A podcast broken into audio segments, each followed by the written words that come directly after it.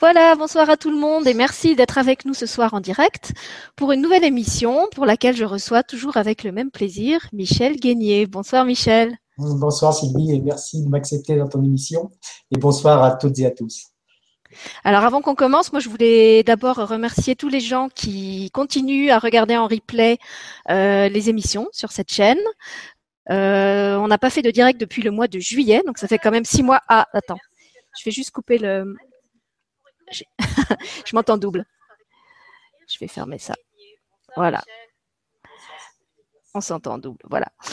Donc, justement, c'est un système un petit peu différent ce soir. Donc, je voulais dire que je remercie euh, tous les gens qui continuent à regarder les émissions en replay et à s'inscrire à la chaîne, étant donné que depuis six mois, elle est quasiment euh, inactive parce qu'il y a eu de grands changements dans ma vie. D'ailleurs, si vous êtes observateur, vous voyez que je suis plus au même endroit qu'avant. C'est plus le même décor derrière moi parce que j'ai déménagé.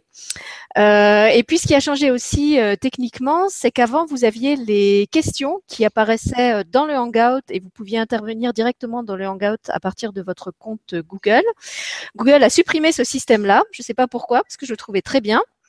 Il existe un système de chat euh, sur YouTube que beaucoup de conférenciers utilisent, mais qui moi ne me convainc pas, d'après ce que j'en ai vu euh, chez mes collègues qui l'utilisent. Donc, ce que je vous propose pour poser les questions aujourd'hui, c'est tout simplement de les poster par écrit euh, sur YouTube, sur la page de l'événement, où très probablement vous êtes en train de visionner la conférence. Donc, vous, vous postez vos questions là en dessous, et moi en fait j'ai deux fenêtres ouvertes devant moi. C'est pour ça que pour moi c'est un peu nouveau aussi aujourd'hui parce que je dois jongler entre la fenêtre où je me vois et la fenêtre avec vos questions. Voilà. Et puis, donc, avec Michel, on avait déjà fait euh, plusieurs conférences sur mon autre chaîne, Elle est lui TV. On avait fait euh, une conférence sur la loi de l'attraction et son utilisation avec les jeunes et en famille. Et puis, on avait fait deux conférences sur le harcèlement, puisqu'en fait, euh, la première avait eu tellement de succès qu'on avait refait un question-réponse dans un second temps. Et donc, ces trois émissions sont toujours en, en replay sur l'autre chaîne. Et quand euh, Michel m'a proposé le thème de ce soir, comme pour les deux premières conférences, euh, ma première réaction a été de me dire mais pourquoi faire encore une conférence là-dessus? C'est déjà le thème euh, qu'on voit partout sur toutes les autres chaînes. Donc est-ce que c'est vraiment euh, judicieux de reproposer quelque chose sur le channeling, la médiumnité et, et le voyage astral? Sauf que l'expérience m'a appris que ce qui est intéressant justement, c'est que ces thèmes sont abordés à la sauce Michel, avec ses spécificités à lui que j'apprécie beaucoup, à savoir que ses exposés sont toujours très documenté, très structuré, très clair et amené avec beaucoup de de, de, de, bonhomie et de simplicité. Voilà, moi, c'est pour ça que, que j'apprécie Michel et que je le réinvite de fois en fois. Et donc voilà, je suis contente de le recevoir ce soir, même si je ne sais pas du tout euh, comment il va dérouler son exposé. Cette fois, il m'a rien révélé du contenu. Je vais le, le, découvrir en même temps que vous. Et donc tout de suite, je te passe la parole, Michel, parce que je crois que tu as beaucoup de choses à nous raconter. C'est ça. Ben, merci. Il va falloir que je sois à la hauteur avec tout ce que tu viens de dire. oui, en plus, tu m'as dit qu'elle avait eu du succès, la conférence. Elle a eu tu l'as déjà donné euh, dans le physique. Donc maintenant, euh, voilà, moi aussi, je, je suis impatient. c'est ça. Donc déjà, pour ceux qui me connaissent par rapport aux autres conférences, notamment sur la loi d'attraction, il y en a peut-être qui se posent la question de savoir comment on peut passer d'une conférence de la loi d'attraction à une conférence sur la, la médiumnité, le channeling et le voyage astral, qui apparemment n'ont rien à voir. Eh bien, pas tout à fait, parce que c'est vraiment ces trois thèmes qui m'ont amené au fur et à mesure des années, justement, à m'intéresser à la loi d'attraction et à vivre dans la loi d'attraction. Et curieusement, par rapport à ces trois thèmes, maintenant dans la loi d'attraction, quand je fais des entretiens, que ce soit par Skype ou que ce soit par euh, individuel euh, dans ma région, eh bien, euh, j'ai beaucoup développé le channeling. Par contre, la médiumnité et le voyage astral ont pratiquement complètement disparu. Je vais vous expliquer pourquoi. Alors pourquoi les trois thèmes aussi? Ça peut paraître peut-être présomptueux, ça peut paraître beaucoup. On pourrait faire une conférence sur la médiumnité, une conférence sur le channeling et une conférence sur le voyage astral. J'ai volontairement mis ces trois thèmes parce que pour moi, ils sont extrêmement liés. Je vais juste vous demander pour ce soir de bien vous ouvrir à ce que vous allez entendre, même si je vais essayer de rester concret. Pour moi, ces trois thèmes, c'est un petit peu comme des fonds marins. je vais expliquer pourquoi. Imaginez la première fois que quelqu'un a plongé en apnée, il est descendu au fond, et quand il est remonté, il a dit à ses amis, ah ben je sais ce qu'il y a au fond de la mer. Puis ils sont mis, ah bon, il y a tel poisson, tel faune, tel flore, ok. Et puis un jour, il y en a un qui a pris un masque tuba, qui est, qui est descendu plus loin, plus profond, et il est remonté, il a dit, ah ben non, ce que tu as vu, c'est pas ça, il y a encore plus de choses, plus de faune, plus de flore. Et puis un jour, on a inventé les bouteilles, on a inventé le sous-marin, et puis on a encore vu qu'il y avait encore plus de choses. Le problème, c'est qu'on n'a pas encore atteint le fond, parce qu'il y a des fonds où pour le moment on n'est pas capable d'y aller. Eh bien, les trois thèmes que je vais vous dire ce soir, c'est exactement la même chose. C'est-à-dire, moi, je détiens une partie, D'autres personnes détiennent une partie, certainement beaucoup plus grande que la mienne. Il faut rester modeste dans, dans ce domaine. Mais quand vous avez quelqu'un qui vous dit c'est comme ça, c'est pas autrement, euh, mettez, mettez beaucoup de précautions parce que vous allez voir que c'est en fonction de chacun. Chacun va vivre sa propre expérience dans ce domaine. Il y a vraiment pour moi des, des gens dans ce domaine qui sont allés très très très loin, donc je vais en parler aussi. Mais pour moi, il faut être très très très prudent dans tout ce qui est médiumnité, euh, shining et voyage astral. Déjà, il faut savoir qu'il y a peu de médiums. Mais par contre, nous sommes tous Chanel et nous sortons tous hors de notre corps. Alors déjà, il y en a qui vont dire, bah, ça commence bien, qu'est-ce qu'il va nous dire? Eh ben, Je vais vous expliquer pourquoi euh, je suis assez confiant dans ce que je vous dis. Je voudrais aussi qu'on arrête de mentir aux gens. Parce que vous avez peut-être lu des livres, vous avez peut-être vu des vidéos que je respecte, il y en a qui sont très bien, mais il y en a qui vont vous montrer que tout est facile, ou alors il y en a l'inverse qui vont vous dire que c'est réservé à une élite. C'est pas spécialement facile, mais c'est pas réservé à une élite non plus. Parce que comme je viens de vous dire, vous êtes tous Chanel et vous sortez tous de votre corps. La médiumnité, c'est autre chose. C'est pour ça que je vais faire cette conférence pour bien séparer les trois. Déjà, un médium, c'est quoi? Quand on prend la définition du dictionnaire, médium, ça veut dire intermédiaire. C'est une personne capable de percevoir des messages des esprits et des défunts et de servir d'intermédiaire entre les vivants et les morts. Le médium peut voir, il peut les entendre ou bien les deux. Après, ça s'est galvaudé en personne douée de, de talents paranormaux. Mais à l'origine, le médium, c'est ça. Comme pour la loi d'attraction, quand je disais dans la conférence, euh, de nos jours, c'est un peu comme la loi d'attraction. Rappelez-vous, quand je disais qu'on l'employait à toutes les sauces, eh bien, de nos jours, tout le monde est médium. Moi, je rencontre plein de gens qui me disent Ah, je suis allé voir un médium, euh, homme ou femme, hein, euh, il est vraiment extraordinaire. Et je dis, mais il est médium, pourquoi? Ah ben, il fait les cartes, il fait des thèmes astrologiques. Ça n'a rien à voir avec un médium. Vous pouvez faire les cartes, vous pouvez faire des strains astrologiques, vous pouvez faire n'importe quelle chose. C'est pas pour ça que vous êtes médium. Ensuite, le médium, c'est pas quelqu'un qui a des super pouvoirs à la Batman ou à la Superman. Il faut bien faire attention. Le médium, c'est toujours quelqu'un qui a beaucoup souffert et peut-être même qui souffre encore. Donc vous allez voir que je vais essayer quand même de démystifier tout ça. Donc, comme je vous le disais, un voyant qui tire les cartes peut ne rien avoir avec la médiumnité. Idem pour d'autres praticiens. Alors, il y a une petite différence, je vais y revenir, mais ne vous inquiétez pas, sur la médiumnité et le channeling. On peut confondre les deux, c'est vrai. Mais le channeling va plus servir à communiquer avec ses guides, même si on peut considérer évidemment que certains de nos défunts peuvent être des guides aussi, peuvent nous donner des réponses à nos questions. C'est pour ça que, comme je vous disais, les deux peuvent être euh, compatibles. Mais le channeling sert beaucoup plus à communiquer avec des êtres de lumière, avec des anges pour ceux qui croient au monde des anges, mais ils ne vont pas forcément capter les messages des disparus. C'est pas parce qu'on est Chanel qu'on peut être médium. Vous voyez, il faut bien faire la différence entre les deux. Alors déjà, c'est quoi le portrait du médium? Souvent, on est médium, très souvent, dès le plus jeune âge. Ça peut être aussi à la suite d'un choc ou d'un drame. Et ça peut être, c'est un peu plus rare, parce que vous l'avez dans une ouverture spirituelle.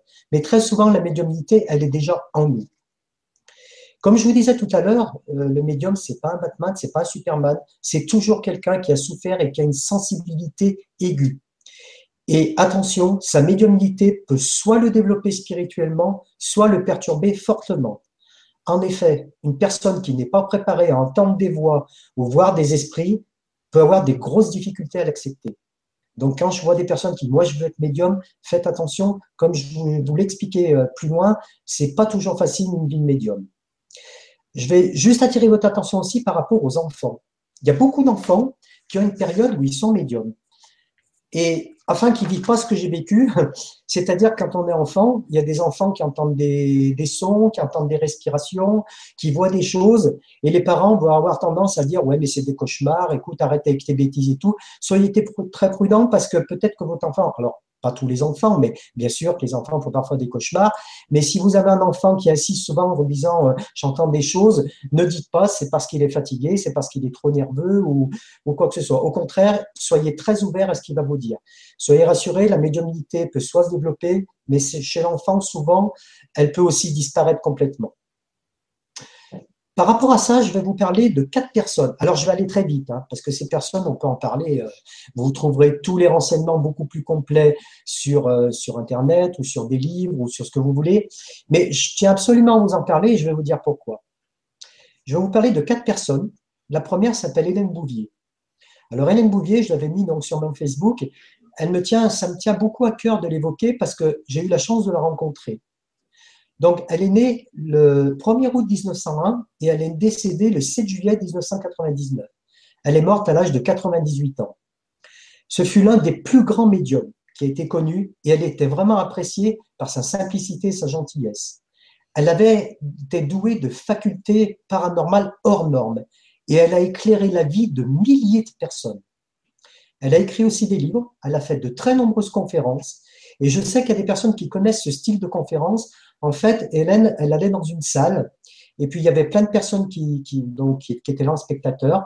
Et parfois, elle prenait des gens au hasard et elle disait Je vois une dame, je vois un monsieur qui s'appelle comme ci, qui s'appelle comme ça, et qui était très proche de vous. Et elle, la, différence avec d'autres, c'est qu'elle, elle donnait des, des, renseignements vraiment très, très, très, très précis. Et évidemment, elle parlait des défunts, des personnes qui étaient dans la salle. Donc, elle faisait toujours salle comble. Et elle a aidé beaucoup, beaucoup de gens. En plus, elle, elle était aussi Chanel, puisqu'elle arrivait à contacter des entités supérieures et des guides de lumière, et ça lui a permis de délivrer de nombreux messages à ceux qui venaient la voir. Mais, et là, écoutez bien ce que je vais vous dire, c'est important, elle a dû aussi constamment lutter contre les forces du mal. Je sais que ce que je vais vous dire, ça paraît un peu fantastique, mais je tiens absolument déjà à parler de, de ça, vous comprendrez pourquoi après. Alors, comment je l'ai rencontrée? Ben, Tout simplement, je l'avais vue à la télé et elle m'avait vraiment euh, subjugué. J'ai dit, c'est une personne. À l'époque, je vivais déjà des phénomènes euh, paranormaux et je me suis dit, il faudrait vraiment que je la rencontre. Je suis sûr qu'elle pourrait m'aider. Parce que, comme je viens de vous dire, ce que je vivais, c'était pas très, très bien. C'était pas des bonnes choses. Donc, je voulais absolument le rencontrer. Et je me suis dit, si je vais à Paris, j'avais repéré son adresse, il faudra absolument que j'aille la voir. Et puis, il s'est trouvé que je suis allé en formation à Paris. Et donc, euh, j'ai retrouvé son adresse. Et quand j'ai sonné à l'interphone, eh ben, personne n'a ouvert. Donc, j'ai réessayé une deuxième fois. Personne n'a ouvert. Et là, la loi de l'attraction a dû fonctionner parce qu'il y a quelqu'un qui m'a entendu, un voisin à elle, qui m'a entendu sonner, qui a ouvert sa fenêtre et m'a dit, vous voulez quoi? Et en fait, c'était une personne qui faisait de l'astrologie.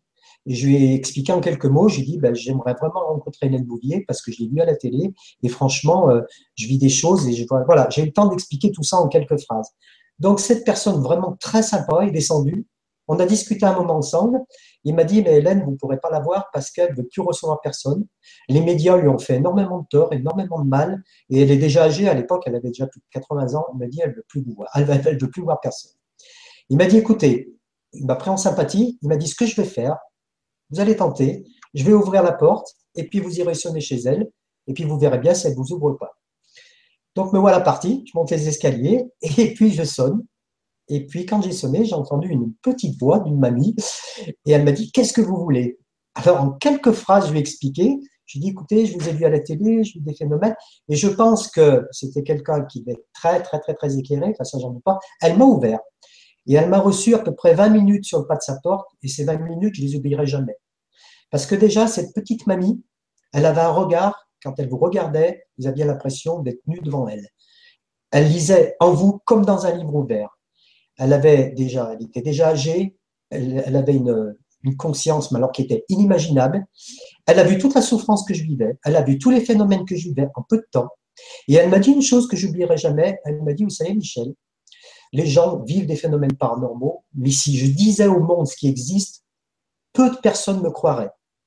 Donc déjà, ça, m'avait quand même euh, pas mal marqué. Ensuite, elle m'a dit une chose. Elle m'a dit, Michel, en 1991, vous allez vivre une période qui sera certainement la période la plus difficile de votre vie. Elle s'assentait quelques secondes et elle allait me chercher deux photos. C'était des photos du Padre Pio, pour ceux qui connaissent. C'était un prêtre, je vais en parler après. Donc, elle m'a amené ces photos. Pourquoi du Padre Pio? Parce qu'elle m'a amené aussi une coupure de journal Padre Pio recevait, faisait des, messes dans le, dans le monde entier, et surtout en Italie, c'est un prêtre italien. Et un jour, elle a assisté à une messe et le Padre Pio l'a fait monter à côté d'elle. Il a reconnu en elle quelqu'un qui était hors du commun. Et elle était toute fière de me montrer cette photo. Et elle m'a dit, Michel, ces photos, je vous les donne. Et quand vous n'irez pas bien, priez toujours sur ces photos. Demandez de l'aide au Padre Pio. Alors, ces photos, évidemment, je les ai toujours dans mon portefeuille, je les ai toujours gardées.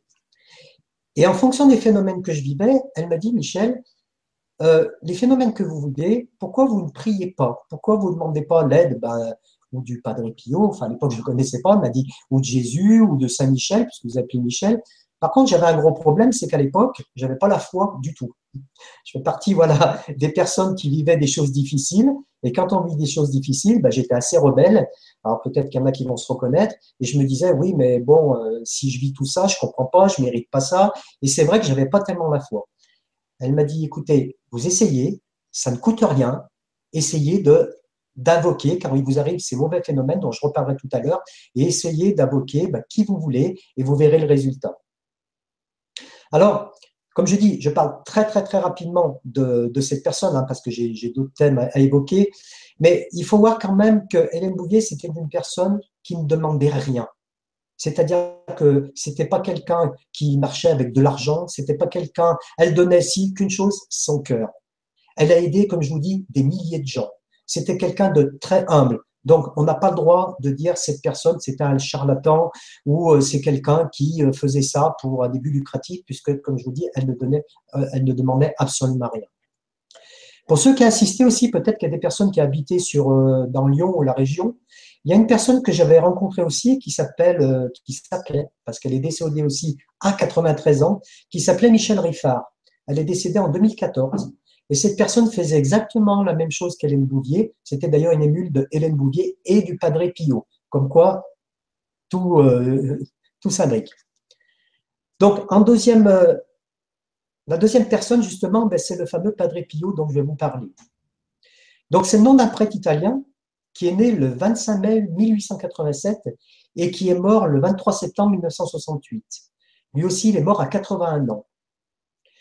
Pourquoi il est important? Parce que c'est le premier prêtre et l'un des rares hommes à qui on attribue des stigmates.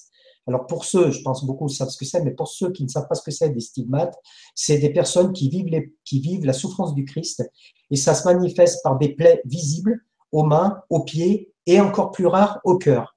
C'est ce qu'on appelle la transverbération, c'est des saignements réels au cœur. Mais on n'en meurt pas, mais c'est ça les cinq plaies du Christ et c'est des stigmates. Donc c'était un prêtre qui avait une santé très fragile et il fut envoyé dans les couvents très jeune. Et c'est en 1918, tandis qu'il confesse des jeunes de son couvent, qu'il va avoir les premiers stigmates, dont notamment ce que je viens de vous expliquer, la transverbération. Son cœur est transpercé avec des saignements réels qui ont été vraiment prouvés médicalement. En quelques mois, sa stigmatisation devient complète, justement avec les saints du Christ. Lui aussi, comme Hélène Bouvier, curieusement, il avouera avoir subi des attaques du mal toute sa vie. Il y a de nombreux témoignages où la nuit il aurait été frappé très violemment, accompagné de bruits vraiment insolites, que dans tout le monastère, les moines étaient terrifiés. Il y en a même, et c'était par des écrits, qui auraient demandé leur mutation parce qu'ils n'en pouvaient plus. N'en pouvaient plus de tous ces bruits insolites, de toutes ces manifestations qui étaient vraiment des manifestations du mal. Mais Padre Pio, évidemment, Pio est connu pour avoir accompli une multitude de miracles. Il a fait des guérisons instantanées de toutes sortes de maladies et en présence de nombreux témoins, de nombreux médecins. Il a aidé aussi des gens à se reconvertir complètement. Pour ceux qui liront ses ouvrages, euh, il y a un chauffeur de car qui explique, en fait, ce chauffeur de car est, emmenait souvent eh ben, des pèlerins le voir. Et un jour, le Padre Pio l'a appelé. Il lui a dit, venez me voir. Donc, le chauffeur de car lui a dit, qui Moi? Il lui a dit, oui, venez. Il lui a dit, écoutez, maintenant, vous n'allez plus accompagner les gens, euh, vous avez une autre mission qui est beaucoup plus importante. Et quand il lui a dit ces mots, le chauffeur de car a eu une véritable révélation. Et il a tout de suite arrêté, enfin il a ramené les gens quand même, mais il a arrêté de faire son métier de chauffeur de car et sa vie, elle a été complètement transformée, simplement par les mots du Padre Pio. Il faut voir quand même que plus de 20 millions de personnes ont assisté à ces messes. Alors comme je vous dis, je passe très vite, mais vous verrez pourquoi je parle de ces personnes, parce qu'il y a vraiment un gros point commun. Ensuite, la troisième personne que je vais évoquer, c'est Marthe Robin. Alors, Marthe Robin, elle est née en 1902 à Châteauneuf-de-Galore. C'est dans la Drôme. Alors, pour ceux qui habitent dans ma région, c'est très intéressant parce que dans la Drôme, vous pouvez visiter sa maison gratuitement. Il y a un petit film euh, qui passe à côté gratuitement avec de nombreux, nombreux témoignages de gens qui l'ont connue. Elle est née dans une famille modeste de six enfants. À 16 ans, elle est atteinte d'une maladie foudroyante. Et pendant dix ans, elle va se battre avec cette maladie, avec des espoirs de guérison et des rechutes désespérantes qui vont succéder. En 1927, elle est totalement immobilisée, sans aucune perspective d'avenir. Et c'est à 26 ans que sa vie va basculer. Elle va comprendre toutes ses souffrances, vécues avec Dieu, et elle va en faire quelque chose de vraiment extraordinaire. Et son existence va prendre un nouveau sens. Elle va puiser dans la prière une force inexplicable et un rayonnement qui va attirer tous ceux qui l'approchent. C'est une femme qui est profondément humaine, accueillante avec chacun, et surtout, elle ne laisse absolument rien transparaître de sa souffrance. À partir de 1930, elle va défier toute la médecine. Pourquoi? Pour ceux qui ont déjà lu ou qui ont déjà entendu, eh bien, elle est connue parce qu'elle n'avale plus aucune nourriture. Et ça jusqu'au restant de sa vie, hormis des hosties consacrées. Donc imaginez quelqu'un qui va vivre pendant plus de 50 ans en avalant simplement des hosties.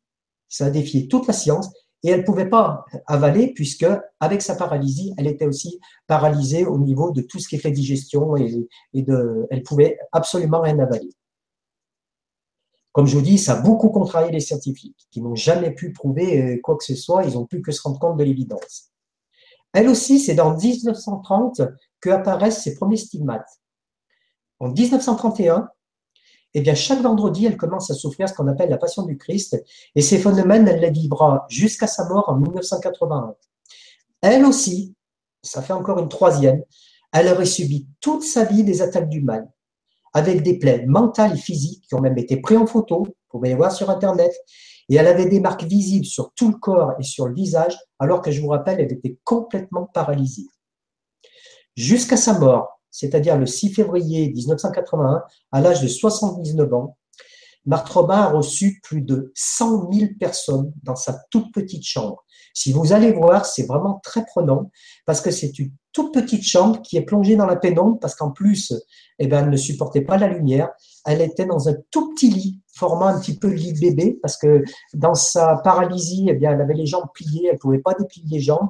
Eh ben, imaginez qu'elle a vécu quand même euh, jusqu'à 79 ans dans cet état-là. Et elle a reçu plus de 100 000 personnes. Et elle va soutenir par sa foi, son accueil, son offrande, sa compassion, tous les gens qui viennent la voir. Mais elle n'a pas fait que ça. C'est elle aussi qui est à l'origine de la création des foyers de charité.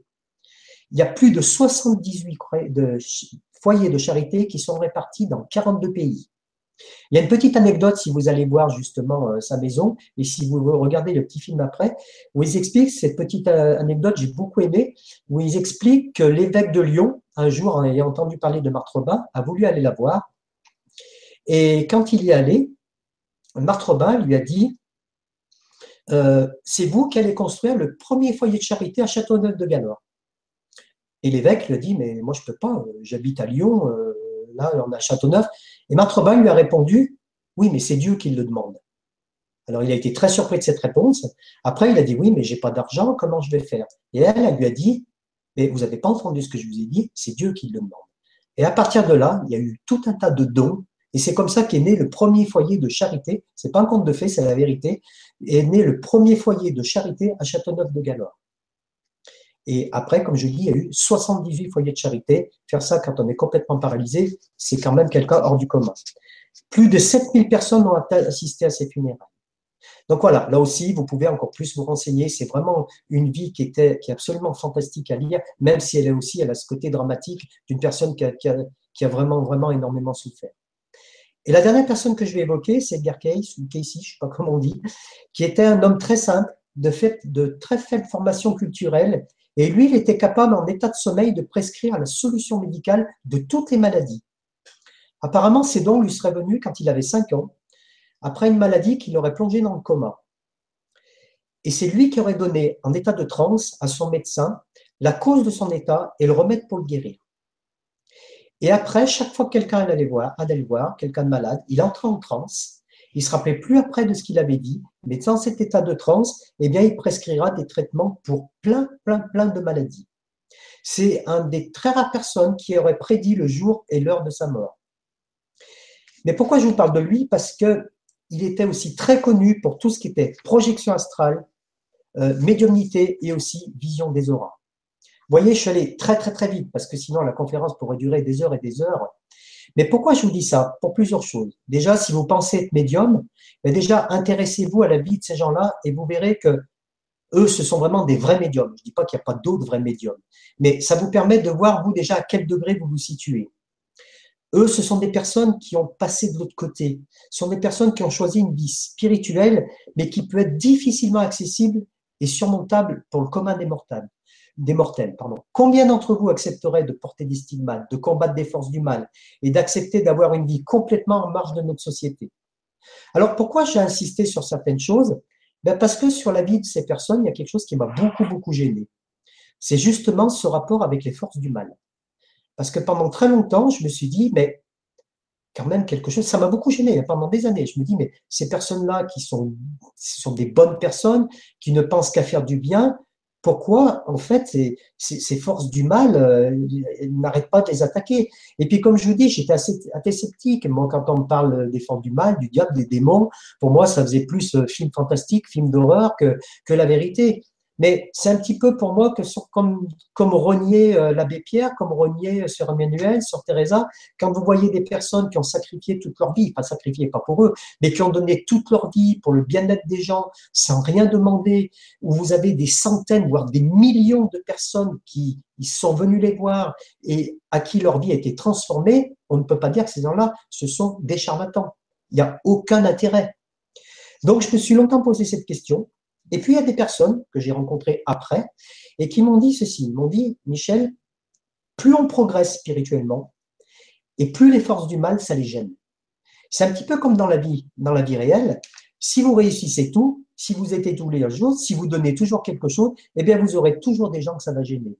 Et vous aurez toujours des gens qui vont vous faire du mal. Et bien, de l'autre côté, c'est pareil. Plus vous avez de la lumière, eh bien, plus ces entités négatives, appelez-les comme vous, voulez. Si ça vous gêne, les forces du mal, appelez vraiment entités négatives comme vous voulez. Mais ces entités, elles existent. Pour ceux qui ne croient pas, ben, n'y croyez pas, restez euh, dans, Je ne veux pas, encore une fois, comme pour la loi d'attraction, je ne veux pas forcer les gens à croire ou ne pas croire. Mais pour ceux qui. Je sais que là, il y en a qui m'écoutent et qui vivent aussi des phénomènes très, très difficiles.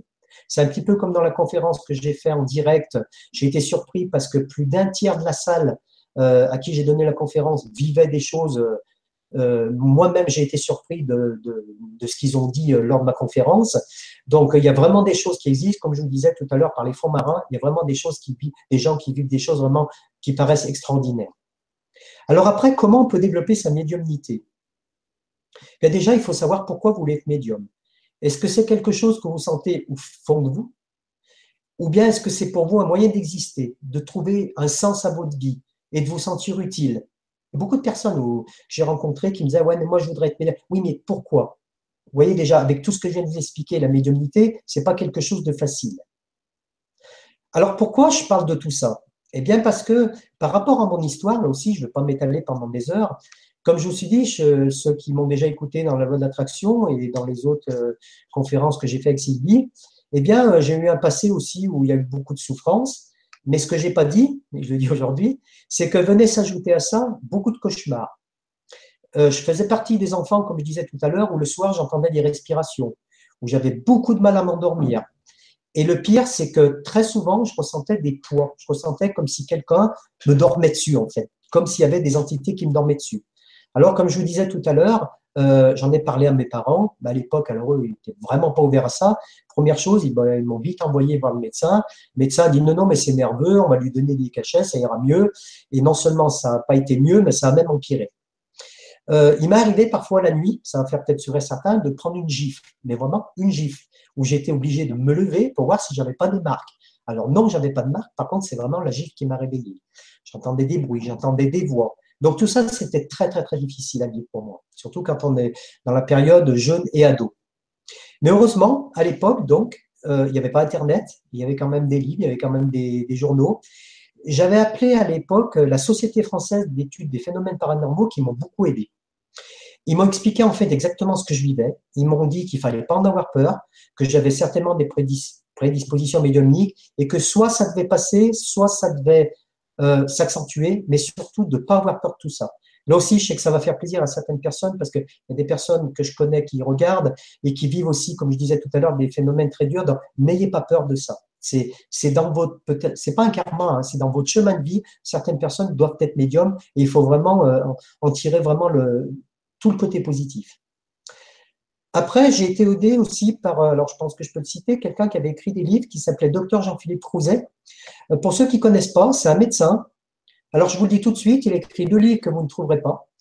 il y en a, enfin, si vous les trouvez, tant mieux. Il y en a un qui s'appelle Le monde merveilleux des, voyants et un autre qui s'appelle Les merveilles du spiritisme. Pourquoi? Parce que ces livres ont été interdits à la vente. Et ce médecin a été radié de l'ordre des médecins parce qu'il disait trop de choses.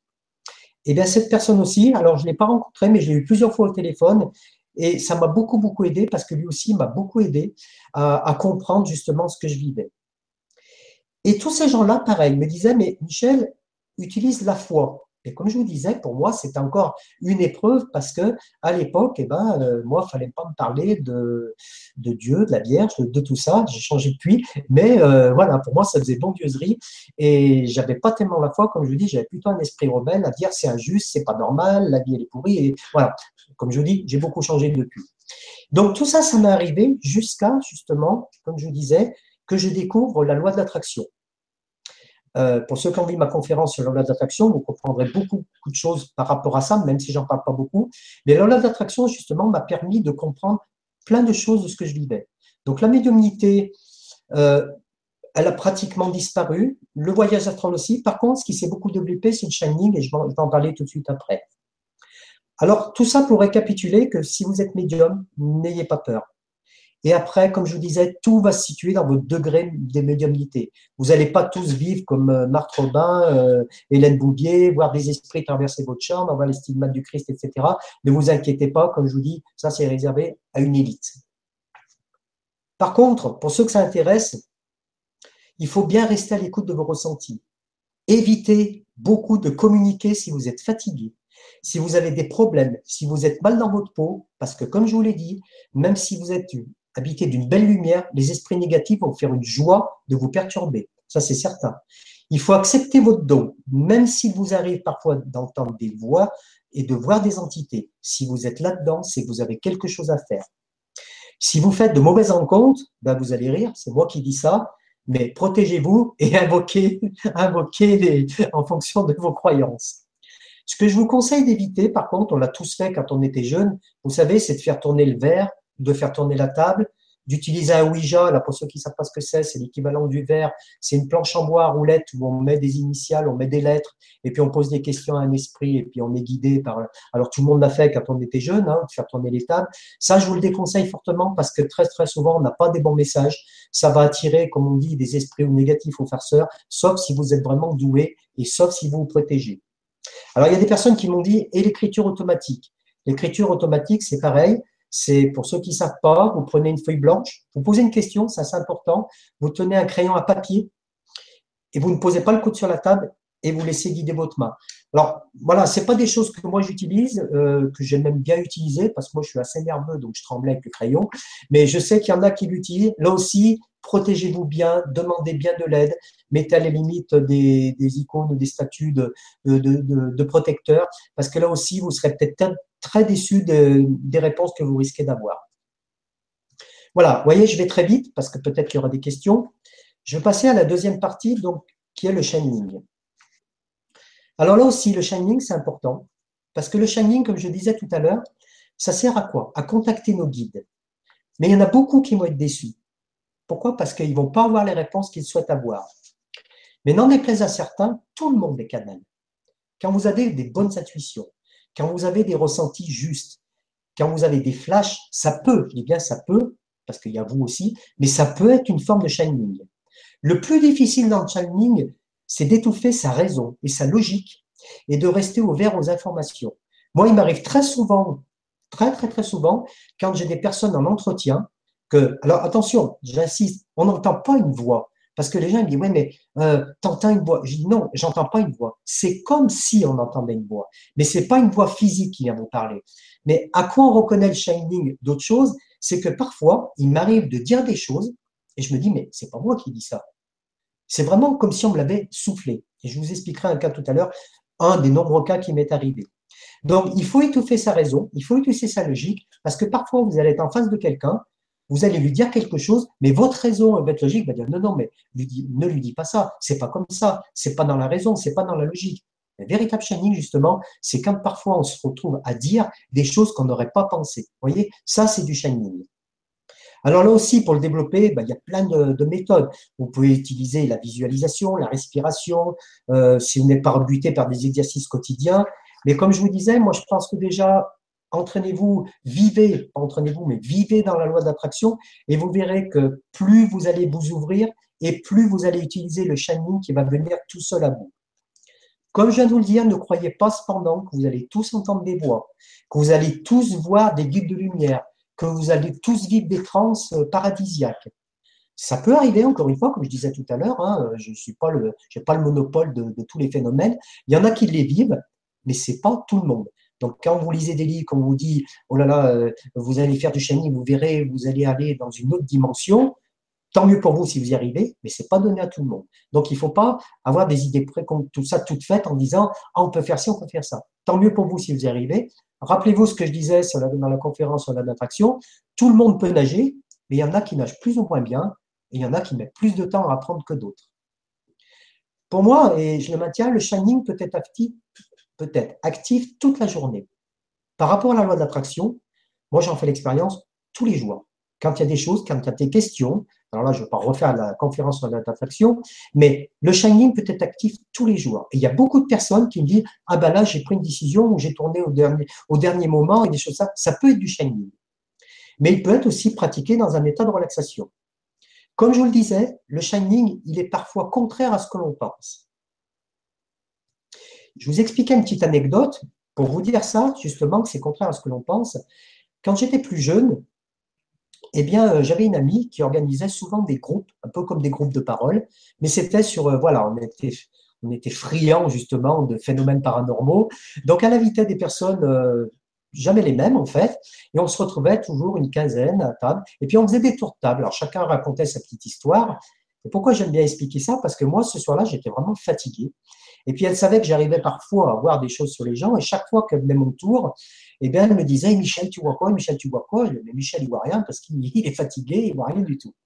Et puis pourquoi? Mais vraiment, c'est ce que je disais. Je ne sais pas pourquoi. En face de moi, il y avait une dame que je ne connaissais pas. Et encore une fois, je n'ai pas entendu une voix. Et c'est comme si j'avais entendu une voix qui me disait Michel, cette femme qui est en face de toi, elle vient de rencontrer quelqu'un qui est dangereux pour elle. Alors, pourquoi elle et pourquoi pas d'autres? C'est pour ça que je dis attention, on ne maîtrise pas tout. Euh, le shining, c'est vraiment quand ça veut aussi. Hein. Et quand est revenu le tour de table vers moi, donc euh, mon ami me dit Michel, tu vois? Je dis oui, mais je vois quelque chose vers cette dame, mais je ne peux pas le dire là devant tout le monde. Donc évidemment, elle était très intriguée. Elle m'a dit, ben, je vous rappellerai demain. Et puis au lieu de me rappeler demain, elle m'a rappelé à minuit, peu importe. Et elle m'a dit, ça m'intéresse vraiment, je veux savoir ce que vous avez vu. Et je lui ai expliqué, je lui ai dit, ben, écoutez, voilà, tant pis si je passe pour un fou mais euh, je ressens que vous avez, alors j'ai dit je ressens, j'ai pas dit j'ai entendu une voix, je dis je ressens que vous avez rencontré quelqu'un et qui est très négatif pour vous. Et en fait, c'était exactement ça. Elle avait rencontré un homme et elle s'est aperçue plus tard qu'en fait, il essayait de lui voler son argent. Donc, ça l'a beaucoup aidé. Déjà, elle avait un peu des doutes et elle a quand même voulu vivre cette expérience. Et deux mois après, justement, elle m'a rappelé, elle m'a dit, ben, en fait, c'est vraiment pratiquement un escroc professionnel qui essayait de me voler tout mon argent. Donc, vous voyez, c'est pas moi qui l'ai, euh, j'ai pas la prétention de dire, ah voilà, je fais du shining, comme je disais tout à l'heure, euh, je suis super-héros. Non, non, pas du tout. Euh, ben, les guides ou ces guides ou les miens, eh ben, il fallait que je dise ça à cette personne. Méfiez-vous des séances de shining, parce qu'il y en a beaucoup qui se font avoir. Parfois, ça coûte très cher. Je ne dis pas qu'il n'y a pas des bons, attention. Alors là, je me suis amusé un petit peu à faire une séance de shining que je vais appeler la séance de Monsieur Naïf. Alors, c'est Monsieur Naïf qui va voir un Chanel. Et puis le Chanel lui dit, Bonjour, monsieur Naïf. Avant que vous posiez vos questions, sachez que j'ai un message de votre guide pour vous. Votre guide me dit qu'il vous aime, qu'il est très près de vous, même si vous avez du mal à, le ressentir. Alors ça, c'est de la manipulation, ça n'a rien à voir avec les shining. Hein. Alors, posez votre question. Bonjour, j'ai un problème, j'ai l'impression de rater tout ce que je fais. Votre guide me dit que vous devez avoir plus confiance en vous. J'ai en ce moment plusieurs orientations possibles, mais je ne sais pas laquelle choisir. Pouvez-vous me répondre? Vous n'avez pas à connaître la réponse de cette question pour l'instant, car c'est vous qui devez la trouver. J'ai plein de questions, mais souvent j'ai l'impression d'être seul, car je prie souvent, mais je n'ai pas de réponse concrète. Votre guide ne vous montre que ce que vous avez besoin de savoir pour l'instant, mais il est très près de vous.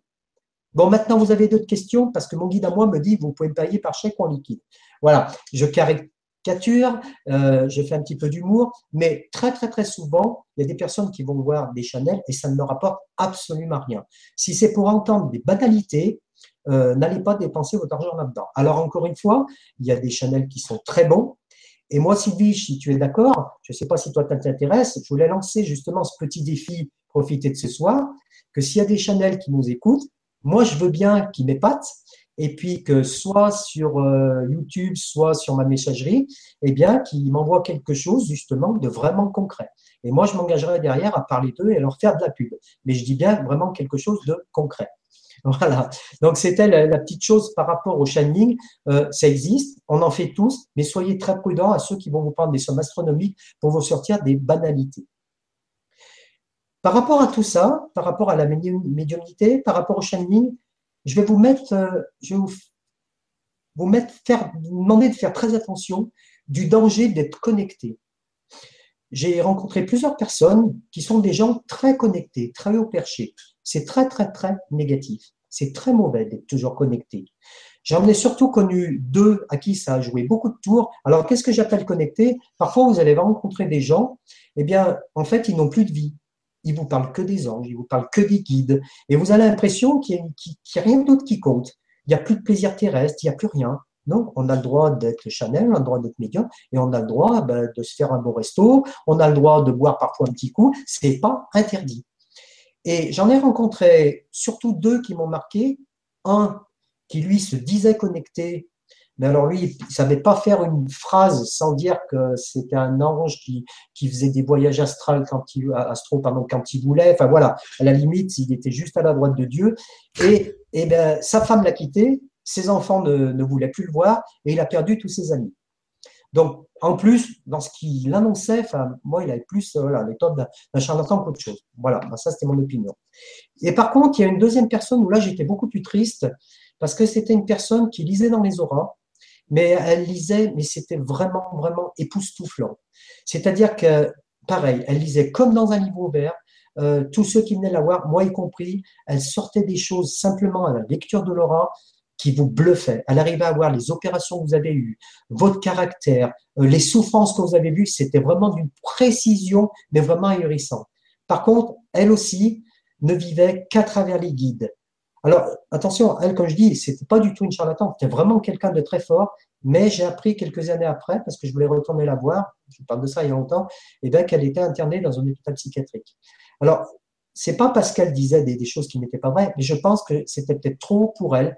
Et c'est pour ça que je vous mets en garde pour toutes les personnes euh, que vous connaissez qui sont euh, trop connectées. Pour moi, ce sont des gens trop connectés. Il faut aussi avoir les pieds sur terre. Et quand on parle de chakra, eh ben, le chakra du bas, c'est l'enracinement. Et c'est toujours aussi très, très, très important d'être bien enraciné. Donc, en conclusion, que vous soyez médium ou Chanel, eh bien, ou les deux, restez très modeste, restez humble. Comme je vous disais tout à l'heure, ce domaine est tellement vaste et mystérieux qu'en fait, qu'on n'en connaît qu'une toute petite partie. Rappelez-vous encore ce que je disais, les fonds marins. Voilà, tu vois, Sylvie, je vais assez vite comme ça, ça laissera plein de questions si on a. Alors, je vais passer au troisième point, qui est l'extériorisation astrale, le voyage astral pour ceux qui préfèrent. Alors, il y a des différences et des similitudes avec la médiumnité. Comme je vous disais tout à l'heure, euh, ce sont souvent trois choses qui peuvent être liées ensemble. Comme je disais, le Padre Pio, Hélène Bouvier, tous ces gens-là étaient aussi des gens qui voyageaient beaucoup dans l'astral. Mais pas forcément, mais eux, oui. Euh, c'est très, très, très lié. C'est pour ça que j'ai voulu mettre ça aussi euh, dedans. Alors la sortie astrale, à quoi ça sert? Là aussi, mais que d'idées fausses là-dessus. Alors encore une fois, je ne détiens pas la vérité. Il y a certainement des personnes qui vont dire oui, mais lui, il n'a pas vécu ça, moi j'ai vécu ci. Encore une fois, je respecte, comme je vous disais, moi j'ai vécu qu'une toute petite partie. Peut-être que vous avez vécu 100 fois mieux. Ce n'est pas le problème. Mais il y a tellement de fausses idées là-dessus. Alors déjà, à quoi ça sert la sortie astrale? Si vous croyez que vous allez pouvoir voir votre voisin ou votre voisine en train de se déshabiller dans l'appartement de côté, eh bien là, vous risquez d'être très, très, très, très déçu. Parce que, en fait, le voyage astral, on sort de son corps, mais très, très rarement, on va dans la réalité. Et là, peut-être que je vais choquer certaines personnes, parce que je sais qu'il y a des personnes qui disent, mais moi, je voyage dans l'astral, je visite tel pays, je fais ci, je fais ça. Bah, tant mieux pour eux s'ils y arrivent, mais ne vous attendez pas, pour la majorité des gens, à vivre ça. Alors déjà, ça sert à quoi? Et qu'est-ce qu'on peut faire dans l'astral? Déjà, la plus grande chose, c'est d'avoir la certitude que nous ne sommes pas faits que de chair et d'os, et qu'il y a vraiment quelque chose après la mort. On peut voir des lieux insoupçonnés. On peut rencontrer des inconnus. On peut voir des couleurs qui n'existent pas sur Terre. C'est sûr qu'on a une sensation de liberté totale. Alors, pour ceux qui ne savent pas ce que c'est voyager dans l'astral, je suis sûr que ceux qui regardent l'émission savent quand même la majorité ce que c'est, c'est que vous, vous êtes allongé et votre corps astral sort. Et votre corps, euh, votre corps physique est complètement immobile. Et dans l'astral, vous voyez, vous pouvez faire plein de choses. Alors, c'est avoir la sensation aussi de voler, de traverser les murs, de traverser les objets. Quand on est dans l'astral, il n'y a plus du tout de notion de bien, il n'y a plus de notion de mal, il n'y a plus de notion de temps, il n'y a plus de notion de maladie, de carence, il n'y a plus d'histoire de poids de corps, il n'y a plus de barrière. Comme je disais tout à l'heure, c'est aussi, ça aide pour ne plus avoir peur de la mort. Et éventuellement, je dis bien éventuellement, mais pas à chaque fois comme veulent dire certains, ça permet aussi de rencontrer ces guides et les personnes qui sont disparues, mais pas systématiquement. Il y a des personnes qui m'ont dit, moi, je veux voyager en astral, mais je veux absolument rencontrer bah, telle personne de ma famille qui est décédée, j'y arrive pas. Ben oui, parce que on n'y arrive pas forcément quand on voyage dans l'astral. Il y a beaucoup il y a une chose importante que les gens ne savent pas. Et c'est pour ça qu'il y a beaucoup de, de contresens. Il y a beaucoup de, de choses qui sont dites et sont contraires. C'est que dans l'astral, on voit et on vit ce qu'on attire. C'est pour ça que moi, parfois, j'ai été un petit peu scandalisé. Une fois, il y a une personne qui disait Non, mais dans l'astral, on vit que des choses négatives. Et puis, il y en a une autre qui a dit euh, Moi, dans l'astral, euh, le, bas astral, ça n'existe pas. Eh bien, je suis désolé, mais pour moi, les deux ont tort. Parce que si vous êtes quelqu'un de très noir, eh bien, dans l'astral, vu que vos pensées sont noires, vous allez attirer du noir. Si vous êtes quelqu'un de très pur, qui, qui soit très, enfin voilà, qui, qui ait toujours des bonnes pensées, tout ça, vous allez attirer beaucoup plus de belles choses et peut-être que vous n'attirerez jamais des entités négatives. À part si c'est une épreuve, à part si c'est nécessaire pour vous. Mais il y a, y a des personnes qui disent ça n'existe pas. Encore une fois, on n'a pas le droit de dire que ça n'existe pas, parce qu'il y a des personnes qui le vivent. Et de dire à ces personnes non, non, mais le bas astral, ça n'existe pas, eh bien, moi, je ne serais pas si catégorique que ça. Donc, comme je vous dis, on vit ce qu'on attire. La pensée est extrêmement surpuissante et extrêmement rapide dans l'astral. La, vous n'avez même pas fini de penser que vous allez aller dans une montagne que déjà vous y êtes. Si vous avez le moins, la moindre peur de réintégrer votre corps, vous n'aurez même pas fini cette pensée que déjà vous allez vous réveiller et vous allez réintégrer votre corps. Ça va vraiment très très très très vite. Comme je vous disais, les fausses idées reçues, c'est qu'il est très rare de voir des choses complètement réelles, comme de voir sa chambre telle qu'elle est. Moi, quand ça m'arrivait, j'étais très, très, très dépité parce que quand j'ai fait quelques sorties astrales, au lieu de voir mon lit, au lieu de voir mon, armoire, ben, je voyais rien. Je voyais un lit qui correspondait pas, je voyais une armoire qui correspondait pas. J'étais vraiment très, très, très, très frustré. Pourquoi? Parce que il faut bien se dire qu'on est dans l'astral. Alors, je sais qu'il y a des personnes qui arrivent à voyager dans l'astral, dans le réel. Je sais que ça existe, mais encore une fois, ça ne sera pas la grande majorité des gens. C'est très rare aussi de voir son corps allongé. Très, très, très rare. Il y a très peu de personnes qui arrivent. C'est rare de rencontrer ces guides ou ces disparus, comme je vous l'ai dit. Euh, ceux qui disent je vais aller dans l'astral pour rencontrer ces guides, c'est rare. C'est rare aussi, là on va peut-être dans le domaine fantastique, mais vous allez lire peut-être beaucoup de livres ou voir beaucoup de vidéos de gens qui disent ça, c'est rare d'aller sur d'autres planètes ou dans d'autres mondes. Je sais qu'il y a des personnes qui en font, alors je dis pas que je ne les crois pas, hein, mais qui en font par l'enfant de commerce, mais qui dit bah, j'ai vu des extraterrestres, j'ai vu ci, j'ai vu ça. Peut-être que c'est vrai. Moi, je ne l'ai pas vécu personnellement. Je n'irai pas dire ces gens-là sont des menteurs, pas du tout. Jamais je ferai ça. Mais il ne faut pas croire que vous allez voir ça à chaque fois. Par contre, il y a quand même une petite question moi, que je voudrais poser à ces gens-là, parce que j'ai vu euh, des conférences, euh, même où j'ai assisté, hein, un jour, il y avait une personne qui disait, mais moi, je contacte euh, tout le temps mes guides, je vois des extraterrestres, je vais sur des mondes beaucoup plus évolués. Et la question, moi, qui me vient, c'est, oui, mais on en fait quoi de ça? Parce que moi, je ne sais pas vous, mais si moi, je contacte des gens très évolués, si je vois des extraterrestres, je veux quand même leur poser des questions. Alors au début, je vais peut-être leur poser des questions personnelles, mais si j'ai l'habitude d'y aller, je vais peut-être dire bah, comment on soigne le cancer, comment on fait pour que cette vie sur Terre elle aille mieux, parce que si c'est pour boire l'apéro avec eux, euh, vous serez d'accord avec moi que c'est peut-être pas euh, utile. Je vois pas l'intérêt de rencontrer des guides vraiment évolués si on n'a pas des questions quand même touchant la société qui sont importantes.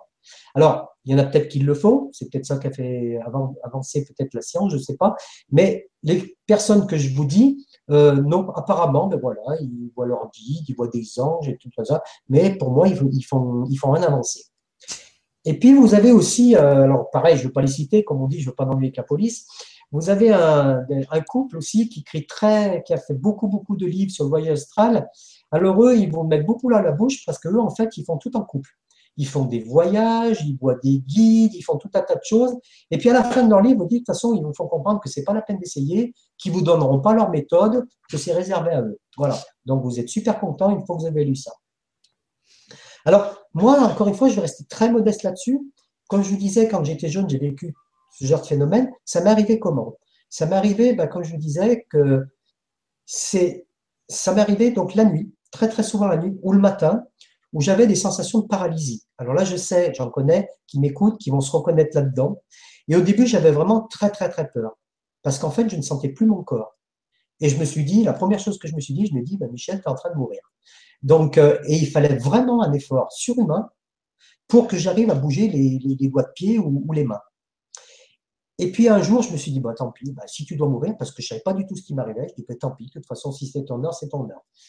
Et après, donc, j'ai entendu des voix, j'ai entendu des sons. Et puis, quand j'ai appelé donc la Société française d'études de parapsychologie, ils m'ont expliqué non, non, mais ce sont des, euh, des c'est du voyage astral, c'est de l'expérience astrale. Il faut pas en avoir peur, au contraire, il faut laisser faire. Et puis après, justement, je m'amusais, parce qu'au fur et à mesure des années, à transformer les rêves en images. Et ça, c'est pour ceux qui veulent justement tenter des expériences de sortie astrale, je vous conseillerais plutôt cette méthode. Je vais vous la dire tout de suite. Alors, vous savez, quand vous commencez à vous endormir, ou plutôt le matin, pourquoi il vaut, pas faire, il vaut mieux pas trop le faire le soir? Parce que le soir, souvent, il y a la fatigue, il y a toutes les questions, vous savez, le petit vélo qui tourne dans la tête, on broge, et c'est peut-être pas très très bon. Par contre, pour ceux qui peuvent le faire le matin, juste quand vous commencez à vous réveiller, ce que je vous propose de faire, c'est de mettre vos mains bien le long du corps, et puis alors, c'est important de se mettre sur le dos parce que si vous remettez sur le côté, vous risquez de vous rendormir. Et euh, c'est important, donc, euh, vous savez, on a ce qu'on appelle des images parasites quand on commence à s'endormir. Et ces images parasites, ça peut être n'importe quoi. Ça peut être un paysage, ça peut être euh, une maison, ça peut être n'importe quoi. Eh bien, essayez d'y rentrer dedans. Voilà. Et c'est comme ça qu'à la limite, que moi, ça marchait le plus pour moi. les expériences de, de sortie astrale ont vraiment marché. Je captais un rêve, en fait, et j'essayais de rentrer dedans. Vous pouvez y arriver la nuit, vous pouvez y arriver, comme je disais, le soir, pour ceux qui sont plus aptes à faire ça. Quand vous commencez à vous endormir, essayez de capter ces images parasites juste avant de dormir. Par contre, moi, je ne fais pas partie des gens qui ont réussi à sortir du corps dans le réel. Donc, je le dis, j'y suis jamais arrivé. Comme je disais, on sort tous de notre corps la nuit. Pourquoi? Si vous avez parfois la sensation, comme je disais, que votre corps se paralyse, que vous n'arrivez pas à crier, que vous avez des vibrations, que vous entendez des sons, des voix, ça, ce sont évidemment des sorties astrales. Mais pas que. Les rêves de survol, quand vous rêvez que vous volez, quand vous rêvez que vous chutez, vous savez, chuter des escaliers, chuter d'une montagne, quand vous rêvez d'être poursuivi sans pouvoir courir ou d'être enlisé, vous savez, on n'a plus de jambes, on n'arrive plus à courir, d'être nu aussi, quand on rêve d'être nu et d'être en pyjama et ça nous réveille, ce sont très souvent, je dis bien très souvent, pas systématiquement, mais vraiment très souvent des sorties astrales. Pourquoi? Parce que déjà, ces, ces rêves-là, eh bien, entre guillemets, nous réveillent. Très souvent, on se réveille en sueur parce qu'on a l'impression de chuter, on avait l'impression de courir. Eh bien, c'est très souvent notre corps astral qui est sorti et qui est revenu. Donc, très très souvent, qui n'a pas vécu ça? Alors il y en a, peut-être qui vont dire oui, mais moi je me rappelle jamais de mes rêves, mais on sort tous en astral. Il est prouvé aussi scientifiquement qu'on a une activité très très très forte quand on dort, hein, voire même plus que le jour. Donc tout ça, ça peut prouver que le soir, la nuit, on sort en astral. Alors, il y a des prérequis pour sortir en astral. Ça se fait pas en quelques jours pour ceux qui veulent tenter l'expérience. Et comme pour tout, comme je disais dans la loi d'attraction, comme pour nager, eh bien, il y en a qui seront plus aptes que d'autres, comme pour la médiumnité. Et il y en a qui seront plus aptes à faire de la sortie astrale que d'autres. Mais ça peut se produire à la suite d'un choc ou d'un accident grave. Moi, j'ai un ami qui croyait absolument pas à ça, qui a eu un accident de voiture très grave, et il a pu tout raconter, il était dans le coma, hein, il a pu tout raconter de ce qui se passait sur la route, de ce que les pompiers disaient, de sa femme qui criait, et c'est quelque chose que j'ai su il y a que quelques années parce qu'il n'avait jamais osé en parler à qui que ce soit de peur de passer pour un fou. Et il m'a dit, mais j'ai vraiment vu mon corps, j'étais en haut et je voyais mon corps physique dans la voiture. Donc, il y a beaucoup de personnes donc, qui peuvent faire une sortie en astral, en astral à la suite d'un choc, d'un drame, etc. Mais pour ceux qui veulent tester, en faire l'expérience, eh bien, il faut du volonté, de la volonté, il faut du temps, il faut aussi une bonne hygiène de vie. Parce que c'est sûr que si vous utilisez de la drogue, de l'alcool, des choses comme ça, comme je vous disais, vous y arriverez peut-être, mais vous n'allez pas faire des bonnes sorties. Il faut aussi être très motivé. Il faut, comme je vous disais, avoir un bien-être intérieur, un bon équilibre mental. Il faut aussi ne pas être cardiaque et éviter d'être sous traitement. Pourquoi cardiaque? Parce que, comme je vous le disais, quand on vit ces sensations, ça fait peur. Moi, les premières fois où j'étais paralysé, j'avais vraiment le cœur qui battait très fort. Et je pense que des personnes qui sont cardiaques, je leur déconseille fortement euh, d'essayer de faire des sorties en astral. Quels peuvent être les facteurs bloquants? Eh bien, la peur, le doute, le manque de persévérance, on va dire, oh, moi, j'y arrive pas, je laisse tomber, le bruit, c'est sûr que si vous avez vos enfants euh, qui font du bruit ou votre mari ou votre femme qui ronfle à côté, ben c'est sûr que vous aurez peut-être du mal à faire une sortie en astral. Si vous avez fait un repas trop lourd, si vous avez pris beaucoup d'alcool, de tabac, ben vous aurez du mal à faire une sortie en astral. Donc tout ça, ce sont quand même des facteurs qui peuvent être bloquants. Après, il y a des fausses idées, des fausses idées du danger. Vous allez lire des livres où on vous dit on peut ne pas revenir dans son corps. C'est faux. On reviendra toujours dans son corps. Quand on ne revient pas dans son corps, c'est qu'on est mort. Il y en a peut-être qui vont vous dire aussi qu'on peut se faire déposséder de, son corps.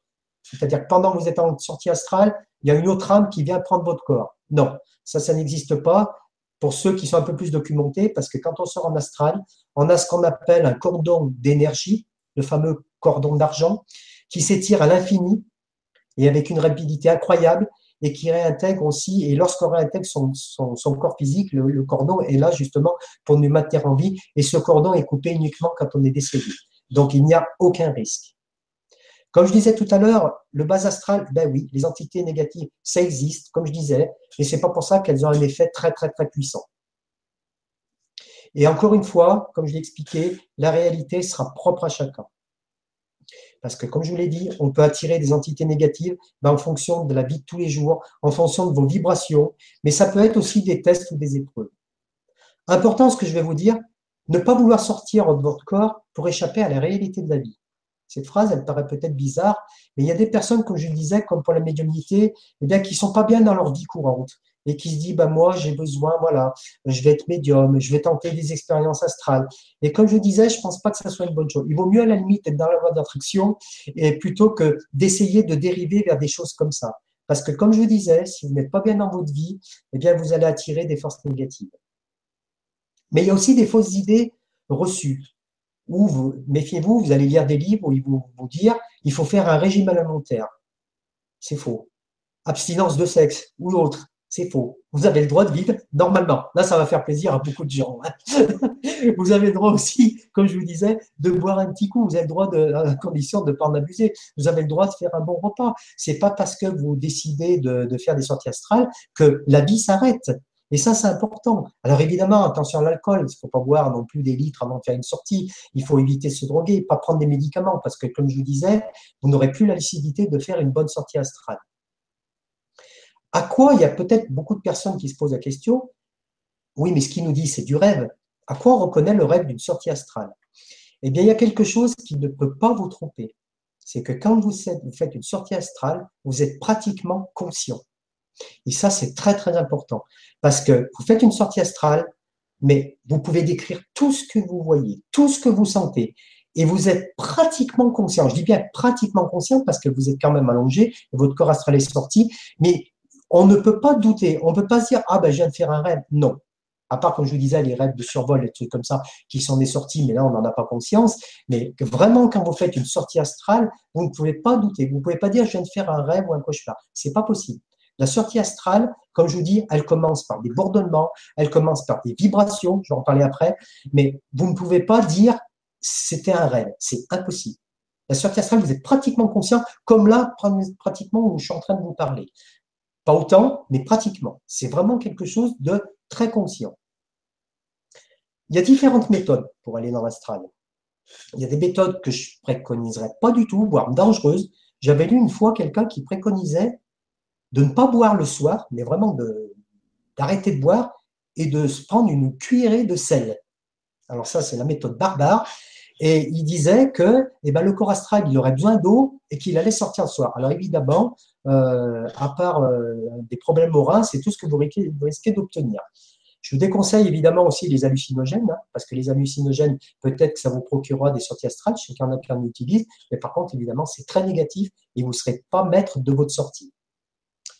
Après, il y en a, pareil, vous allez lire des livres, regarder des vidéos qui vont vous dire Ah, mais c'est très facile la sortie astrale. Vous asseyez sur un canapé, vous regardez votre main, vous regardez vos pieds, et vous avez l'impression, vous essayez, votre main astrale, elle sort. Bon, tant mieux c'est pour vous si vous y arrivez.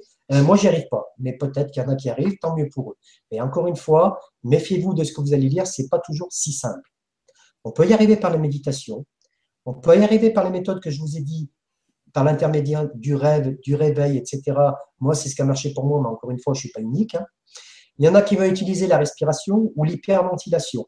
L'hyperventilation, euh, c'est pareil, c'est quand on respire de manière saccadée. Je ne vais pas vous faire un cours là-dessus parce que c'est pareil pour ceux qui sont cardiaques, c'est très très dangereux à utiliser et il faut faire très attention avec l'hyperventilation. Vous allez peut-être aussi entendre parler de son emisync. Alors, emising, c'est quoi? C'est une méthode qui a été faite, hein, qui peut marcher par le docteur Monroe. En fait, euh, ils en vendent. C'est des genres de DVD ou cassettes à l'époque euh, où il y a un son qui est enregistré, qui émet une certaine, des certaines vibrations avec des, je ne me rappelle plus les hertz exactement de combien ils sont, et soi-disant que ça aussi, ça peut vous procurer des sorties astrales. Moi aussi, je l'avais fait, je l'avais acheté, ça n'a jamais marché pour moi. Mais encore une fois, c'est pas parce que ça n'a pas marché pour moi que ça ne marche pas pour les autres. Voilà, donc ça s'appelle des sons EMI-Sync. H-E-M-I-S-Y-N-C. Mais voilà, alors il y en a beaucoup, ça marche pas, mais peut-être que ça peut marcher. Et puis, vous pouvez aussi utiliser ce qu'on appelle le phosphénisme, et ben c'est pareil, c'est par l'intermédiaire des couleurs, vous savez, de fixer à 20 cm une lampe blanche sans filament, d'éteindre et puis d'essayer de sortir par la lumière, vous allez voir, en fermant les yeux. Voilà, comme je vous dis, des méthodes, il peut y en avoir plein, libre à chacun de trouver la sienne. Après, il y a souvent des questions qui reviennent. Est-ce qu'il faut programmer l'heure ou pas? Eh bien là aussi, c'est comme vous, vous sentez. Moi, je suis partisan, comme pour la loi d'attraction, à ce qu'il n'y ait pas de méthode type. Chacun a sa méthode. Par contre, comme je vous disais, il peut y avoir des périodes propices. Le soir, il y en a pour qui ça marche très bien. Moi, je le déconseille un tout petit peu parce que, comme je vous dis, vous aurez peut-être la fatigue, vous aurez peut-être, euh, si vous avez passé une mauvaise journée, peut-être des, mauvaises heures. Mais si pour vous, c'est mieux de le faire le soir, alors euh, allez-y. Vous pouvez le programmer la nuit, c'est-à-dire de dire, eh ben voilà, moi je veux que ma sortie, elle se fasse par contre toutes les nuits à 2 ou 3 heures du matin. Ça, vous pouvez très bien le faire. Il y en a qui vont le faire pendant la sieste. Ou comme je vous disais, il y en a qui vont le faire le matin au réveil. Tout ce que je viens de vous dire, j'ai eu beaucoup de certitudes par rapport à un stage que j'avais fait. Alors, je ne vais pas lui faire de la pub, je ne sais même pas où elle est maintenant, mais il y avait une dame qui, pour moi, est vraiment le grand maître de la sortie astrale qui s'appelle Akena. Et euh, j'avais fait un, stage chez elle, et elle, elle, avait, elle, expliquait donc le voyage astral, mais vraiment, vraiment comme j'aimais entendre ses explications. Et elle expliquait aussi un petit peu tout ce que je viens de dire, bah, avec sa méthode à elle. Et j'avais posé la question justement à l'époque, j'étais très frustré, comme je vous disais, entre voilà pourquoi moi j'arrivais pas à, sortir dans, la réalité. Et c'est elle qui m'a expliqué que justement euh, dans l'astral, eh ben on est dans l'astral et de pas être déçu si je voyais pas des choses réelles. Voilà. Donc, euh, tu vois, j'ai réussi à, faire court. Hein. Donc, voilà un petit peu les trois choses. C'est vrai que je suis allé très vite, mais comme je vous dis, euh, pour moi, c'est important de faire cette conférence pour essayer de démystifier un peu tout ça, pour que les gens eh bien, qui vivent ces phénomènes déjà, eh bien, ils aient une approche un petit peu euh, que ça leur fasse moins peur, qu'ils se familiarisent peut-être un petit peu avec ça, pour éviter aussi un petit peu tout ce monde, euh, il y en a des bons encore une fois, il a un petit peu de gens qui abusent de ça, qui vont vous prendre des sommes en vous disant, euh, voilà, euh, je suis médium, je suis Chanel ou quoi que ce soit. Encore une fois, il y en a qui sont très forts, mais je pense que c'était bon de démystifier parce qu'on a tout en nous, encore une fois, on a tout en nous, on peut tous développer des choses, pour ça qu'il ne faut pas se faire aider, mais vous avez tous les capacités de vivre des phénomènes et de faire des choses. Voilà, Sylvie. Merci, Michel. Eh écoute, tu as été tip top, hein, tu as fait une heure. Donc, on a encore une demi-heure euh, à consacrer aux questions. C'est impeccable. Et puis, alors, vous allez bien rigoler parce que je vais, je vais vous faire la. C'est une première hein, sur, euh, sur les web TV. Sylvie va vous faire le russe parce qu'on a même quelqu'un dans les commentaires qui nous écrit en russe. donc, je vais vous lire. C'est en cyrillique, mais j'arrive encore à le lire. Il nous dit Очень интересно, ce qui veut dire très intéressant. Donc, ça doit être un russe qui comprend le français. Et je vais lui dire Dobraye Vietcher. Alors, je ne sais pas si on a des, des questions. Euh, non, on a plein de gens qui sont passés nous, nous faire des coucous, euh, des habitués des émissions. Et puis, si on peut peut-être apporter une précision pour Michel Rims, euh, qui dit pour moi, le monde du rêve et de l'astral sont reliés. Alors, est-ce que tu vas apporter des, des précisions par rapport à ça, Michel? Ben oui, je suis tout à fait d'accord. C'est pour ça que je disais que euh, quand on rêve, eh bien, pour moi, on, fait souvent des sorties astrales dans le rêve. Et c'est pour ça que je disais aussi que pour moi, pour moi, hein, la meilleure méthode justement de sortir en astral, c'est par le rêve. C'est d'essayer de capter un rêve ou, ou un endormissement, comme on explique quand on commence à s'endormir, eh bien, d'essayer de rentrer dans un rêve. Et je suis tout à fait d'accord. Alors sinon, je crois que pour l'instant, il n'y a pas d'autres questions. Donc euh, oui, je voulais pas préciser. Finalement, j'ai j'ai mis en route le chat parce qu'apparemment vous n'aviez vous n'arriviez pas euh, poser vos questions avec le en dessous de la vidéo. Peut-être qu'on peut le faire qu'une fois qu'elle est enregistrée. Euh, comme c'est une première, en fait, j'avais pas testé le système avant, donc je vous ai ouvert le chat et vous pouvez euh, interagir avec le système du chat qui se trouve sur la page YouTube, à côté de la vidéo, à côté de la miniature de la vidéo. Vous avez un espace blanc qui s'appelle chat en direct où vous pouvez poster vos commentaires. Voilà. Et apparemment, vous savez le faire puisqu'il y en a qui ont déjà. Mais en fait, ils ont laissé des commentaires et, pas de questions. Euh, donc, comme il n'y a pas de questions, je ne sais pas, Michel, est-ce que tu as quelques anecdotes que tu aurais envie de nous, nous, raconter par rapport justement à des, témoignages que tu as eus ou des vécus que, que tu as eu toi J'avais envie de te demander quels seraient les, conseils que tu donnerais pour se protéger et ne pas faire de mauvais voyages, mais en fait, tu l'as déjà plus ou moins fait. Euh, donc, par rapport aux, aux expériences que tu as eues toi ou aux choses que les gens t'ont racontées, euh, dans tes conférences Est-ce qu'il y a des, des, oui, ou des voyages ou des anecdotes que tu aurais envie de, partager qui te semblent, qui te semblent intéressantes ben, déjà, comme je disais l'autre fois, euh, que je disais tout à l'heure, pardon, euh, est-ce qu'on voit toujours? Parce que là, je suis en train de regarder justement si j'ai pas une question sur ma boîte. Moi, je te vois toujours, il n'y a aucun problème. D'accord. je juste.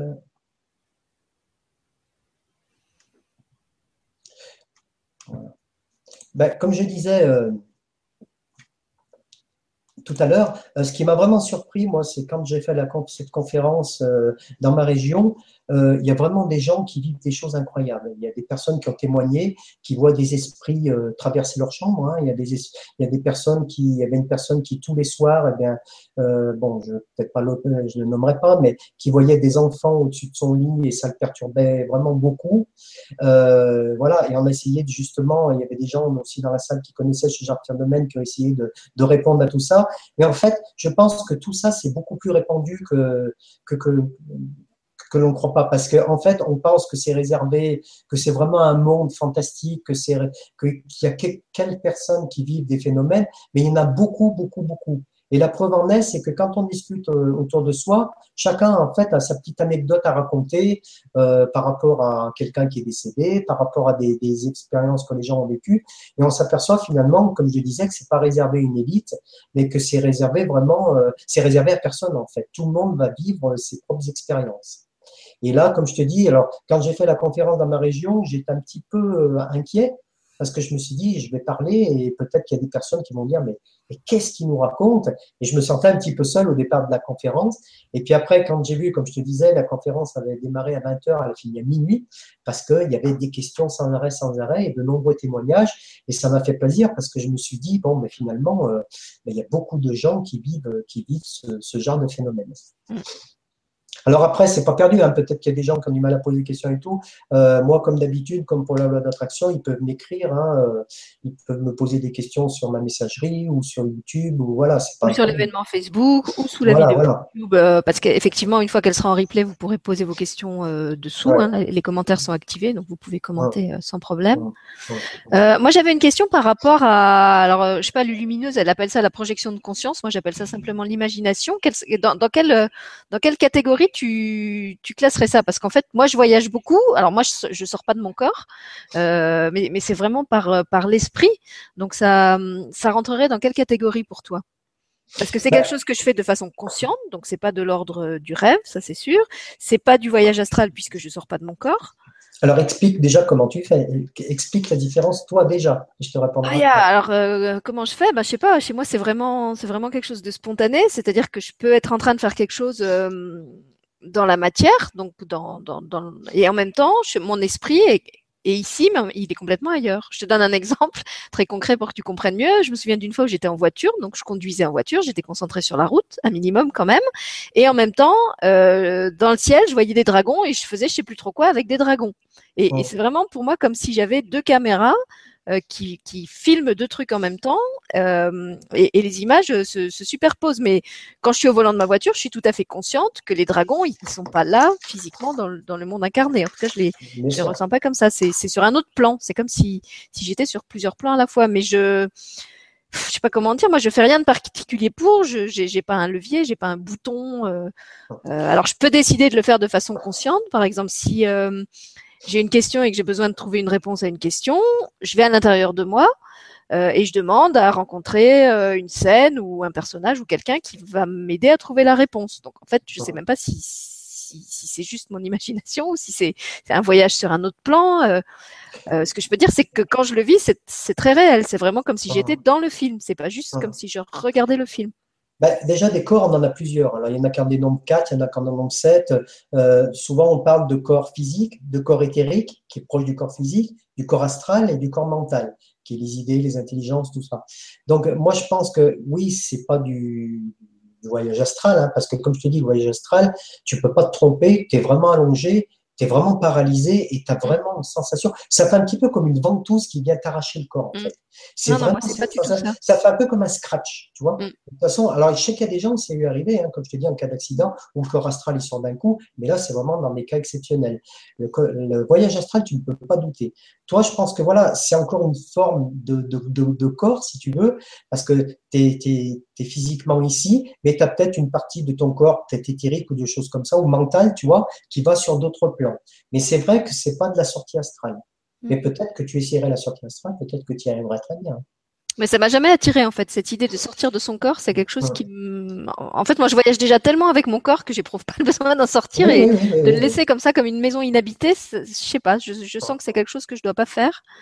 Euh... Alors voilà, c'est intéressant ce que tu dis parce que toi tu le sens pas comme ça, mais comme je te dis, il y en a comme moi qui l'ont vécu sans rien demander.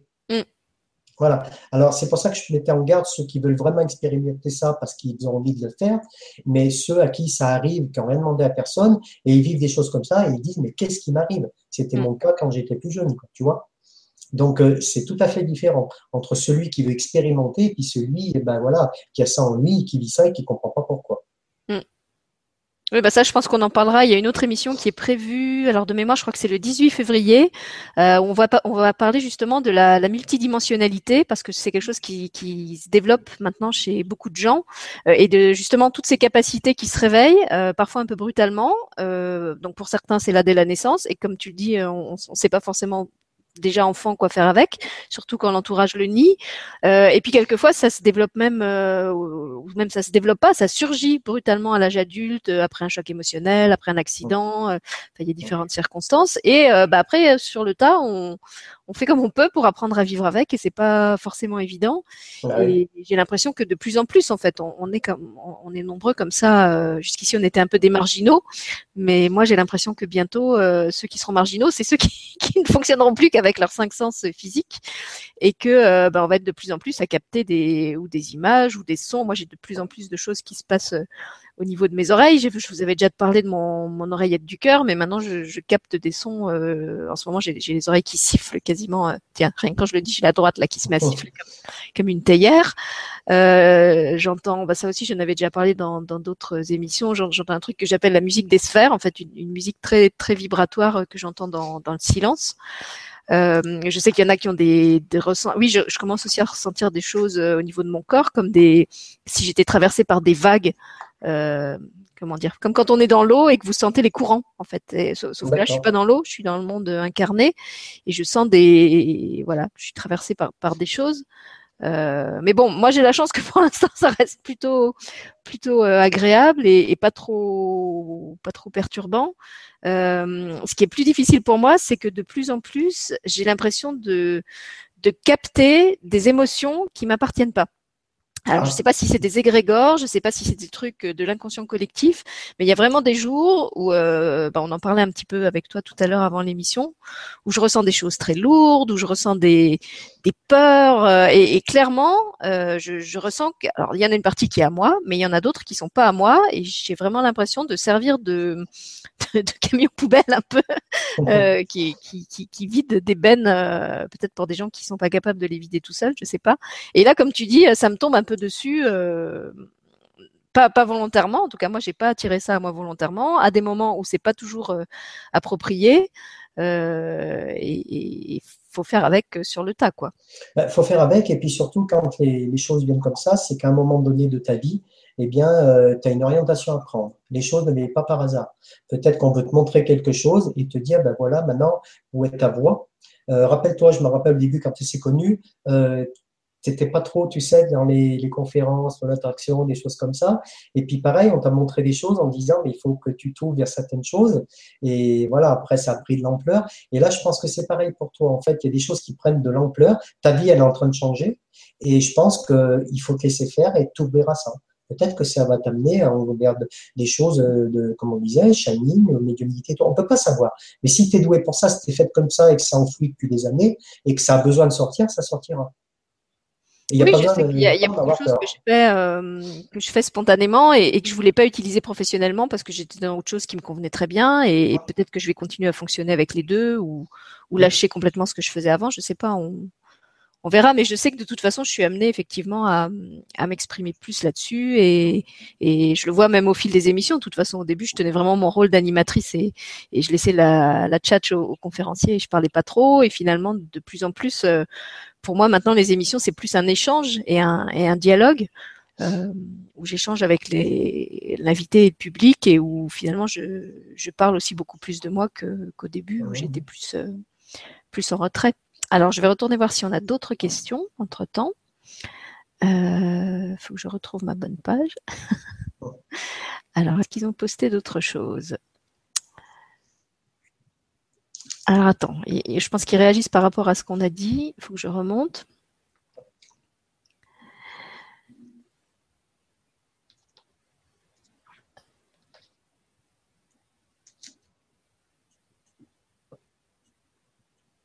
il parle de bilocation. Alors pour moi, c'est un concept. Euh, c'est Michel Rips qui parle de bilocation. Je pense que c'est à propos de l'expérience que je racontais où j'étais à la fois dans la voiture et, et avec les dragons. Mais alors chez moi, c'est même pas une bilocation, c'est vraiment euh, le le multiplex. Hein.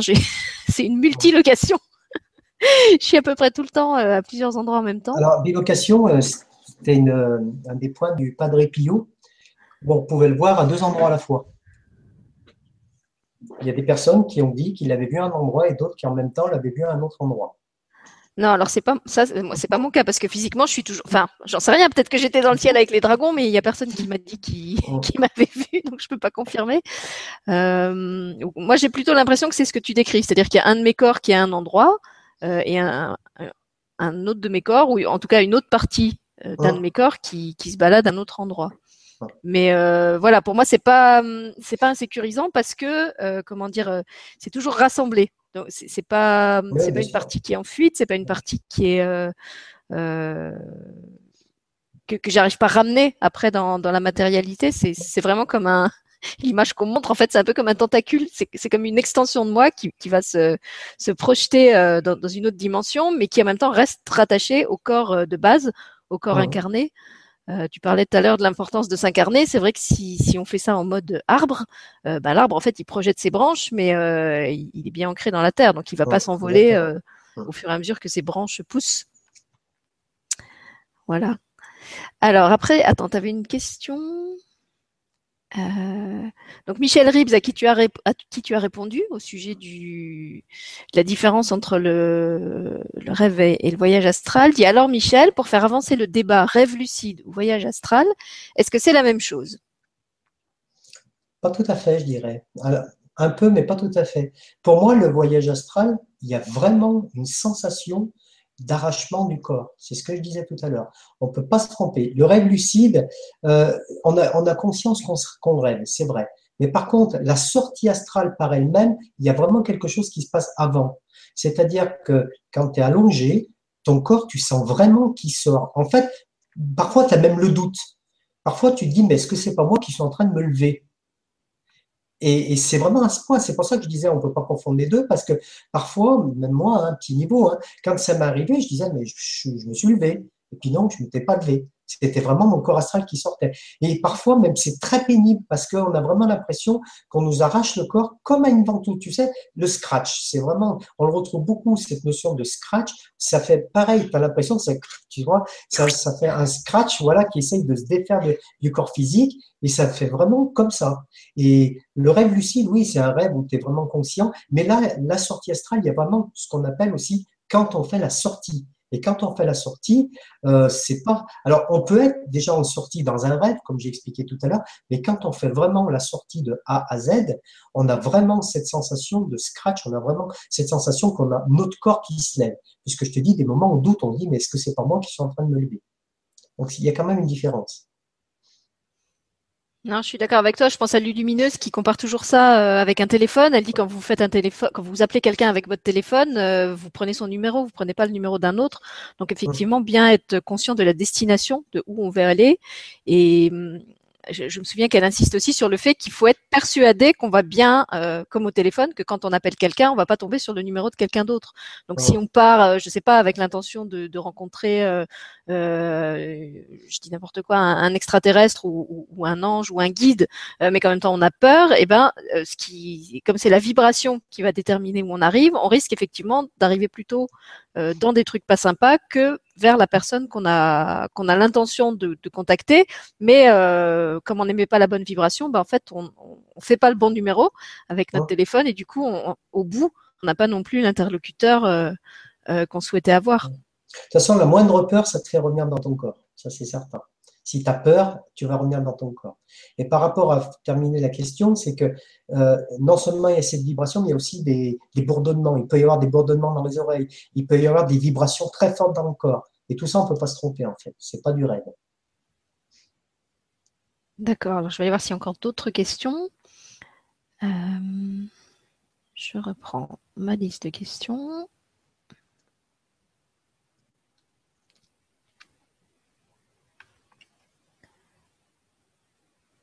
Non, apparemment, ils n'ont rien reposté depuis tout à l'heure. Alors, il y avait Brigitte aussi qui nous disait qu'elle elle avait du mal, c'est qu'à le dire, avec les forces du mal. Donc, puisque toi, tu as été confronté à ça euh, enfant et qu'elles t'ont pas mal euh, tourmenté, euh, qu'est-ce que tu pourrais donner comme conseil aux personnes euh, qui jouent Parce qu'effectivement, alors c'est facile de dire euh, la peur attire des expériences désagréables, mais du coup, si tu te dis ça, enfin moi, si on me disait ça, ça me ferait encore plus peur et probablement j'attirerais encore plus de forces du mal. Alors, déjà, sa question, c'est qu'elle y croit ou qu'elle y croit pas ou Je sais pas, elle dit j'ai un peu de mal avec les forces du mal. Donc, je ne sais pas si c'est parce qu'elle euh, elle a du mal à y croire, euh, ce qui serait possible parce que je la connais un peu et c'est une, une prof d'une matière scientifique, ou c'est parce est-ce que c'est parce que ces forces euh, viennent l'enquiquiner et c'est de ce point de vue-là qu'elle a du mal, je ne sais pas. Alors, bah, je peux répondre comme si c'était les deux, les deux interrogations. moi, j'étais comme elle. C'est-à-dire que comme je l'ai expliqué tout à l'heure, pour moi, les forces du mal, ça devient vraiment euh, film fantastique. Euh, voilà.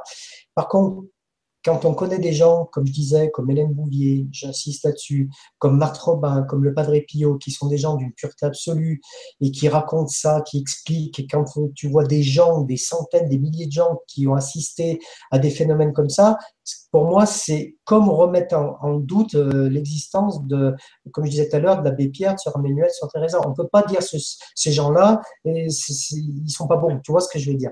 Je veux dire, des gens qui ont voué toute leur vie au bien des autres, à aider les autres, comme Marthe Robin qui était complètement paralysée dans son lit, dans son lit, quel, était, quel serait été l'intérêt pour elle de dire qu'elle était attaquée par des forces humaines En plus, c'était même pas elle qui le disait, c'était son entourage qui disait, mais des moments on entend des bruits.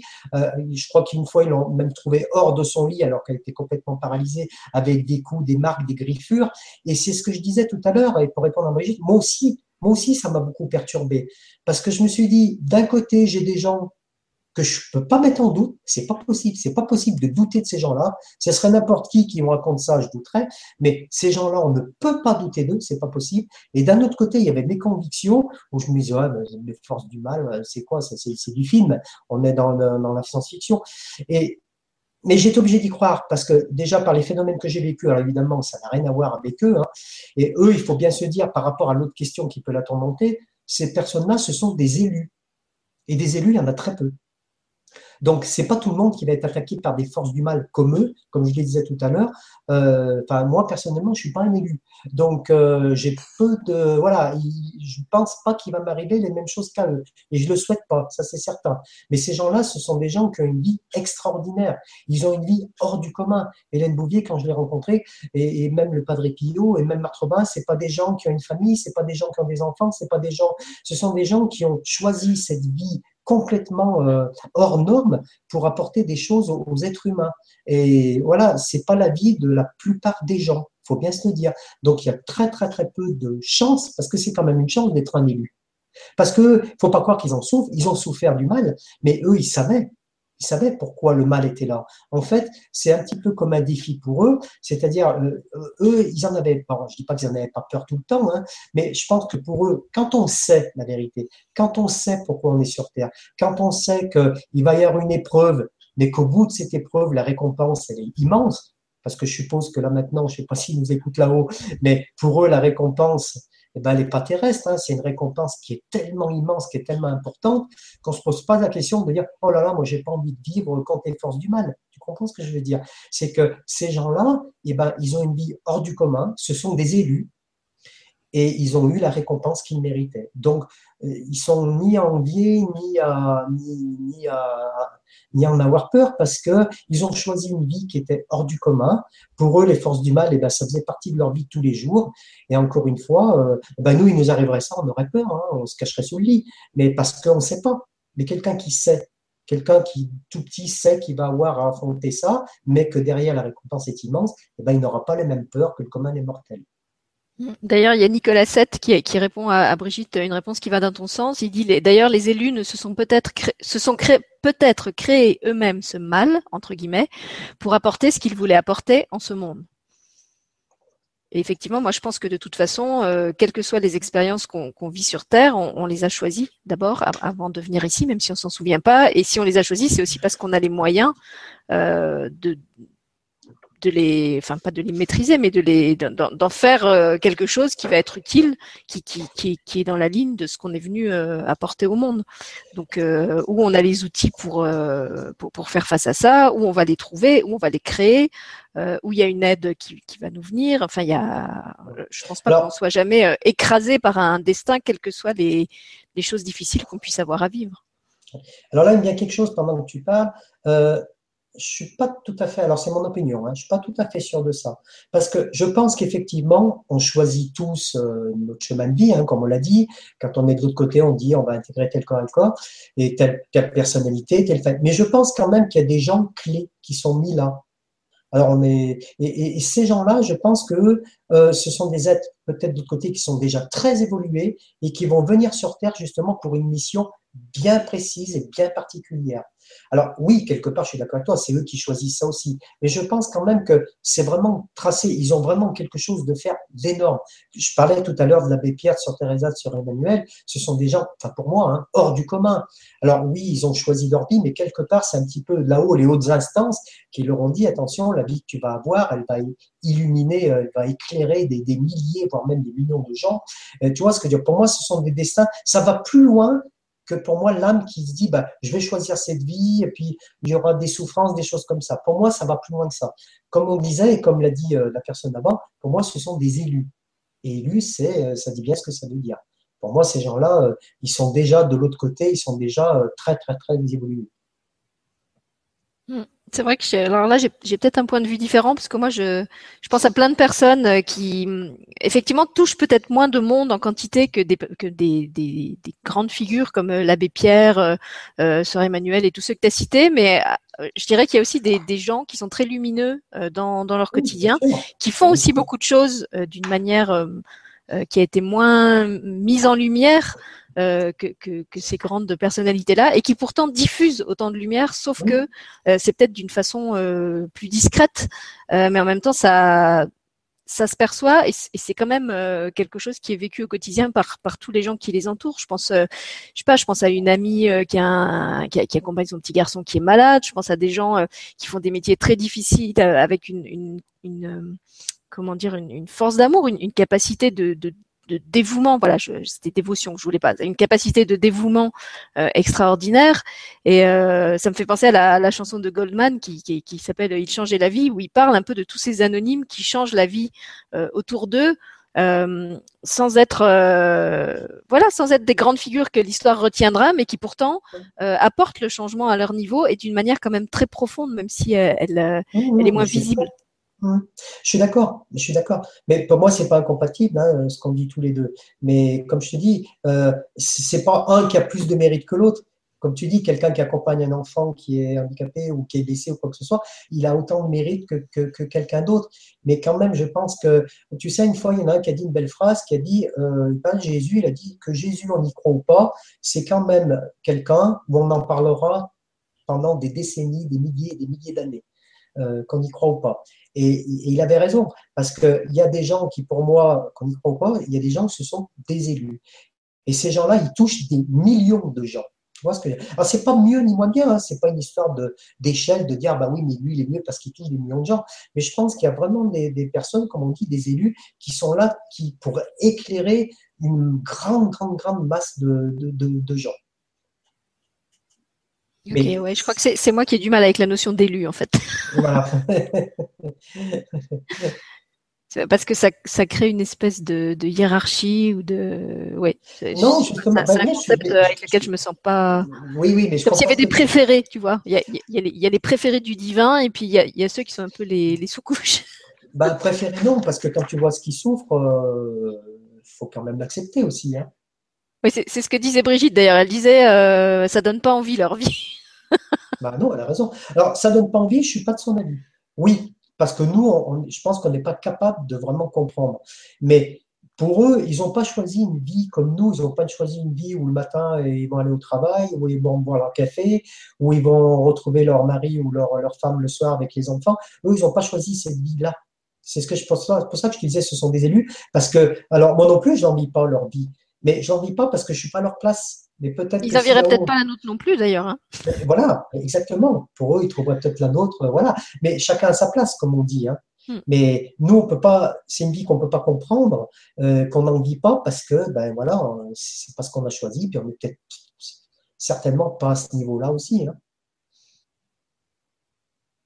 Ok, bah écoute, je vois qu'il n'y a plus de, il y a plus de questions. Donc, si jamais vous regardez l'émission en replay et que vous avez d'autres questions, euh, n'hésitez pas à les poser à Michel euh, ou sur Facebook ou sous cette vidéo et euh, ou lui ou moi, on, vous répondra. Ou si c'est moi qui ai l'info, bah, je lui je lui ferai passer. Est-ce qu'il y a autre chose que tu voulais ajouter, Michel, encore avant la, fin de l'émission? Non, non, non. non, ah, je te dis ça à 21h33. non, non, bah tu vois, on a dit une heure et demie, c'est on est dans les temps. non, c'est bien pour une fois, tu vois, on n'a pas on, a bien tenu le, créneau horaire. Ça ne sera pas trop long à regarder en, replay. Voilà, il n'y a pas de souci. Voilà, donc moi je vous dis rendez-vous euh, normalement demain avec euh, Margarita Nagel qui va nous parler de son tout nouveau film sur les énergies et la danse. Euh, et puis on va se retrouver encore pas mal de fois cette semaine puisqu'il y a aussi deux émissions ce week-end, une émission sur les flammes jumelles. Alors ça je vous raconterai comment elle s'est annoncée. C'était absolument pas dans mon programme. Je ne savais pas que j'allais faire une émission sur les flammes jumelles et encore moins avec qui. Euh, donc ça, ce sera samedi soir à 21h, samedi 11. Et le 12, on va euh, reformer pour vous le trio des, trio des titans vibratoires, puisqu'on a une émission avec Jérôme Matanael et Rémi Guyon. Euh, et puis, une quatrième personne qui sera là en invité surprise euh, et que vous n'attendrez sûrement pas dans ce trio-là. et on, en fait, je vais pas vous dire le, le contenu de l'émission parce que tout est dans le titre. Donc, si ça vous intéresse, venez la voir. L'émission s'appelle la L'amour de la force ou la force de l'amour. Voilà, ce sont les trois émissions euh, que vous pouvez retrouver sur De Terre et d'Étoiles euh, cette semaine. Et puis, il y en a aussi une samedi sur l'autre chaîne, Elle est lui TV, euh, samedi également avant l'émission ici. Voilà, tout ça est sur ma page Facebook. Si vous voulez les infos, vous, allez voir sur mon mur, tout est dessus. Euh, je vais te laisser dire au revoir aux gens. Michel, si tu as un, dernier petit coucou, un dernier petit message que tu veux leur donner, puis après je, je couperai le direct. Eh ben non, je vais dire la même chose que ce que tu viens de dire. C'est-à-dire, n'hésitez pas si vous avez des questions. Hein. Ma boîte est ouverte, que ce soit Facebook ou ma boîte perso. Il n'y a pas de souci. Et euh, ben, merci à tous ceux qui ont participé. Bon, c'est vrai qu'il y aurait pu y avoir un peu plus de questions, mais bon, ça viendra peut-être après. mais voilà, ben, j'espère qu'en tout cas, ça vous a plu et que ça a répondu à vos attentes. Voilà. Et peut-être ce qu'on peut dire, je ne sais, pas si tu le fais encore, Michel, est-ce que tu fais encore des, accompagnements personnalisés, des guidances et tout ça? Oui, bien sûr. Oui, oui, bien sûr. Donc, je continue à faire par rapport, alors c'est pas par rapport à la médiumnité, hein, c'est vraiment par rapport à la loi d'attraction. Euh, eh bien, oui, oui, bien sûr, je fais toujours des entretiens par Skype. Euh, donc, vous devez avoir euh, mes coordonnées, je pense, bon, sur Facebook ou, sur ma boîte mail qui est info donc infos euh, positive sans e-attitude.fr. Donc voilà, oui, je fais toujours des, entretiens de personnalité par Skype et voilà. Voilà, et pour avoir testé, je vous les conseille parce que Michel, il est très intuitif et très très juste euh, dans tout ce qu'il vous dit. Et puis donc, je sais pas, tu, tu fais systématiquement le petit jeu du, portrait chinois aussi ou c'est pas forcément dans, dans voilà. si, si, c'est fait aussi. Donc à, travers un, petit, un petit truc très ludique, en fait, il va vous révéler plein de choses sur euh, sur vous, sur votre personnalité, vos vos forces, vos vulnérabilités, parce que j'aime pas dire faiblesse. Euh, enfin, j'ai trouvé ça vraiment parlant et en même temps très très léger comme comme approche, euh, plus plus qu'une consultation euh, euh, classique, on va dire. Et euh, voilà, ça, moi ça, ça, fait plusieurs émissions que je fais avec Michel et, et qu'on se parle entre les émissions et je trouve que c'est vraiment quelqu'un de très euh, juste très fin dans ses ressentis et ses analyses et je vous engage euh, euh, à aller vers lui si vous avez envie d'un accompagnement personnalisé. Voilà. Bah merci, c'est gentil. Je peux dire la même chose sur toi. ah oui, sauf que moi, je fais pas d'accompagnement personnalisé. non, mais... Moi, je fais des vibra-capsules. voilà. Pour l'instant. voilà. Bah, je te remercie beaucoup en tout cas. Hein. Ah bah si, bah tiens, je vais en profiter pour passer aussi une annonce. Donc moi, j'ai commencé à lancer euh, des vibra-capsules personnalisées qui pour l'instant sont gratuites puisque ce sont des prototypes. Donc pour ceux qui ont connu les vibra-capsules qu'on faisait avec Jérôme Matanael, euh, c'était des, des moments de, je sais plus comment il avait appelé ça, de silence vibratoire euh, euh, qu'on faisait tous ensemble en groupe. Et puis, euh, à la demande de certaines personnes, j'ai commencé aussi à faire des, envois de vibracapsules personnalisées. donc, le principe est très simple. Je vous demande de choisir une image qui est parlante pour vous. moi, je vais engrammer comme si je rentrais euh, un, contenu dans une boîte, euh, les vibrations des, fréquences que je reçois pour vous, et euh, j'en fais une vidéo, et ensuite je vous renvoie la vidéo avec votre image et dedans les fréquences que j'ai reçues comme étant celles dont vous avez besoin pour le moment. et je le fais même pour ceux qui préfèrent sans support vidéo, c'est-à-dire que je vous envoie simplement. moi je dis que je, fonctionne un peu comme un relais postal, c'est-à-dire que je demande à recevoir pour vous les fréquences qui vous correspondent et je vous les envoie ou par l'intention ou par le biais euh, de cette vidéo. Et d'après les retours euh, des gens que j'ai eus, bah, ça, ça a été vraiment euh, assez puissant pour eux. et je cherche d'autres cobayes avant de voir si, si j'en fais vraiment quelque chose de, de, systématique et de, et de, plus abouti. Pour l'instant, voilà, c'est juste une, expérimentation. Et ceux qui ont envie d'expérimenter, bah, vous savez où me trouver. Euh, donc, s'il vous plaît, ne, ne m'envoyez pas 500 demandes dans deux jours. si, si, allez-y, allez-y.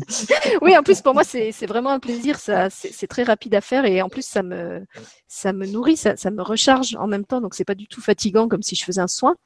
Euh, c'est vraiment quelque chose qui, que je reçois pour vous, mais qui passe à travers moi aussi et qui est, qui est très agréable à vivre. Donc, euh, euh, après, c'est plus en termes d'organisation qu'il faut que je vois si je peux le faire, euh, si, si, je dois enregistrer en vidéo. Si c'est juste par l'intention, alors là, vous pouvez m'en envoyer 500 parce que je peux en faire plein dans une journée. Voilà, alors euh, on vous souhaite à tous une bonne soirée et puis moi je vous dis euh, rendez-vous à demain, euh, je crois que c'est 22h l'horaire avec Margarita, à demain 22h pour ceux qui sont assez couche tard pour suivre en direct et puis sinon sûrement à l'émission du, du week-end ou samedi ou dimanche. Et merci à vous d'avoir été avec nous ce soir. Et bonne soirée.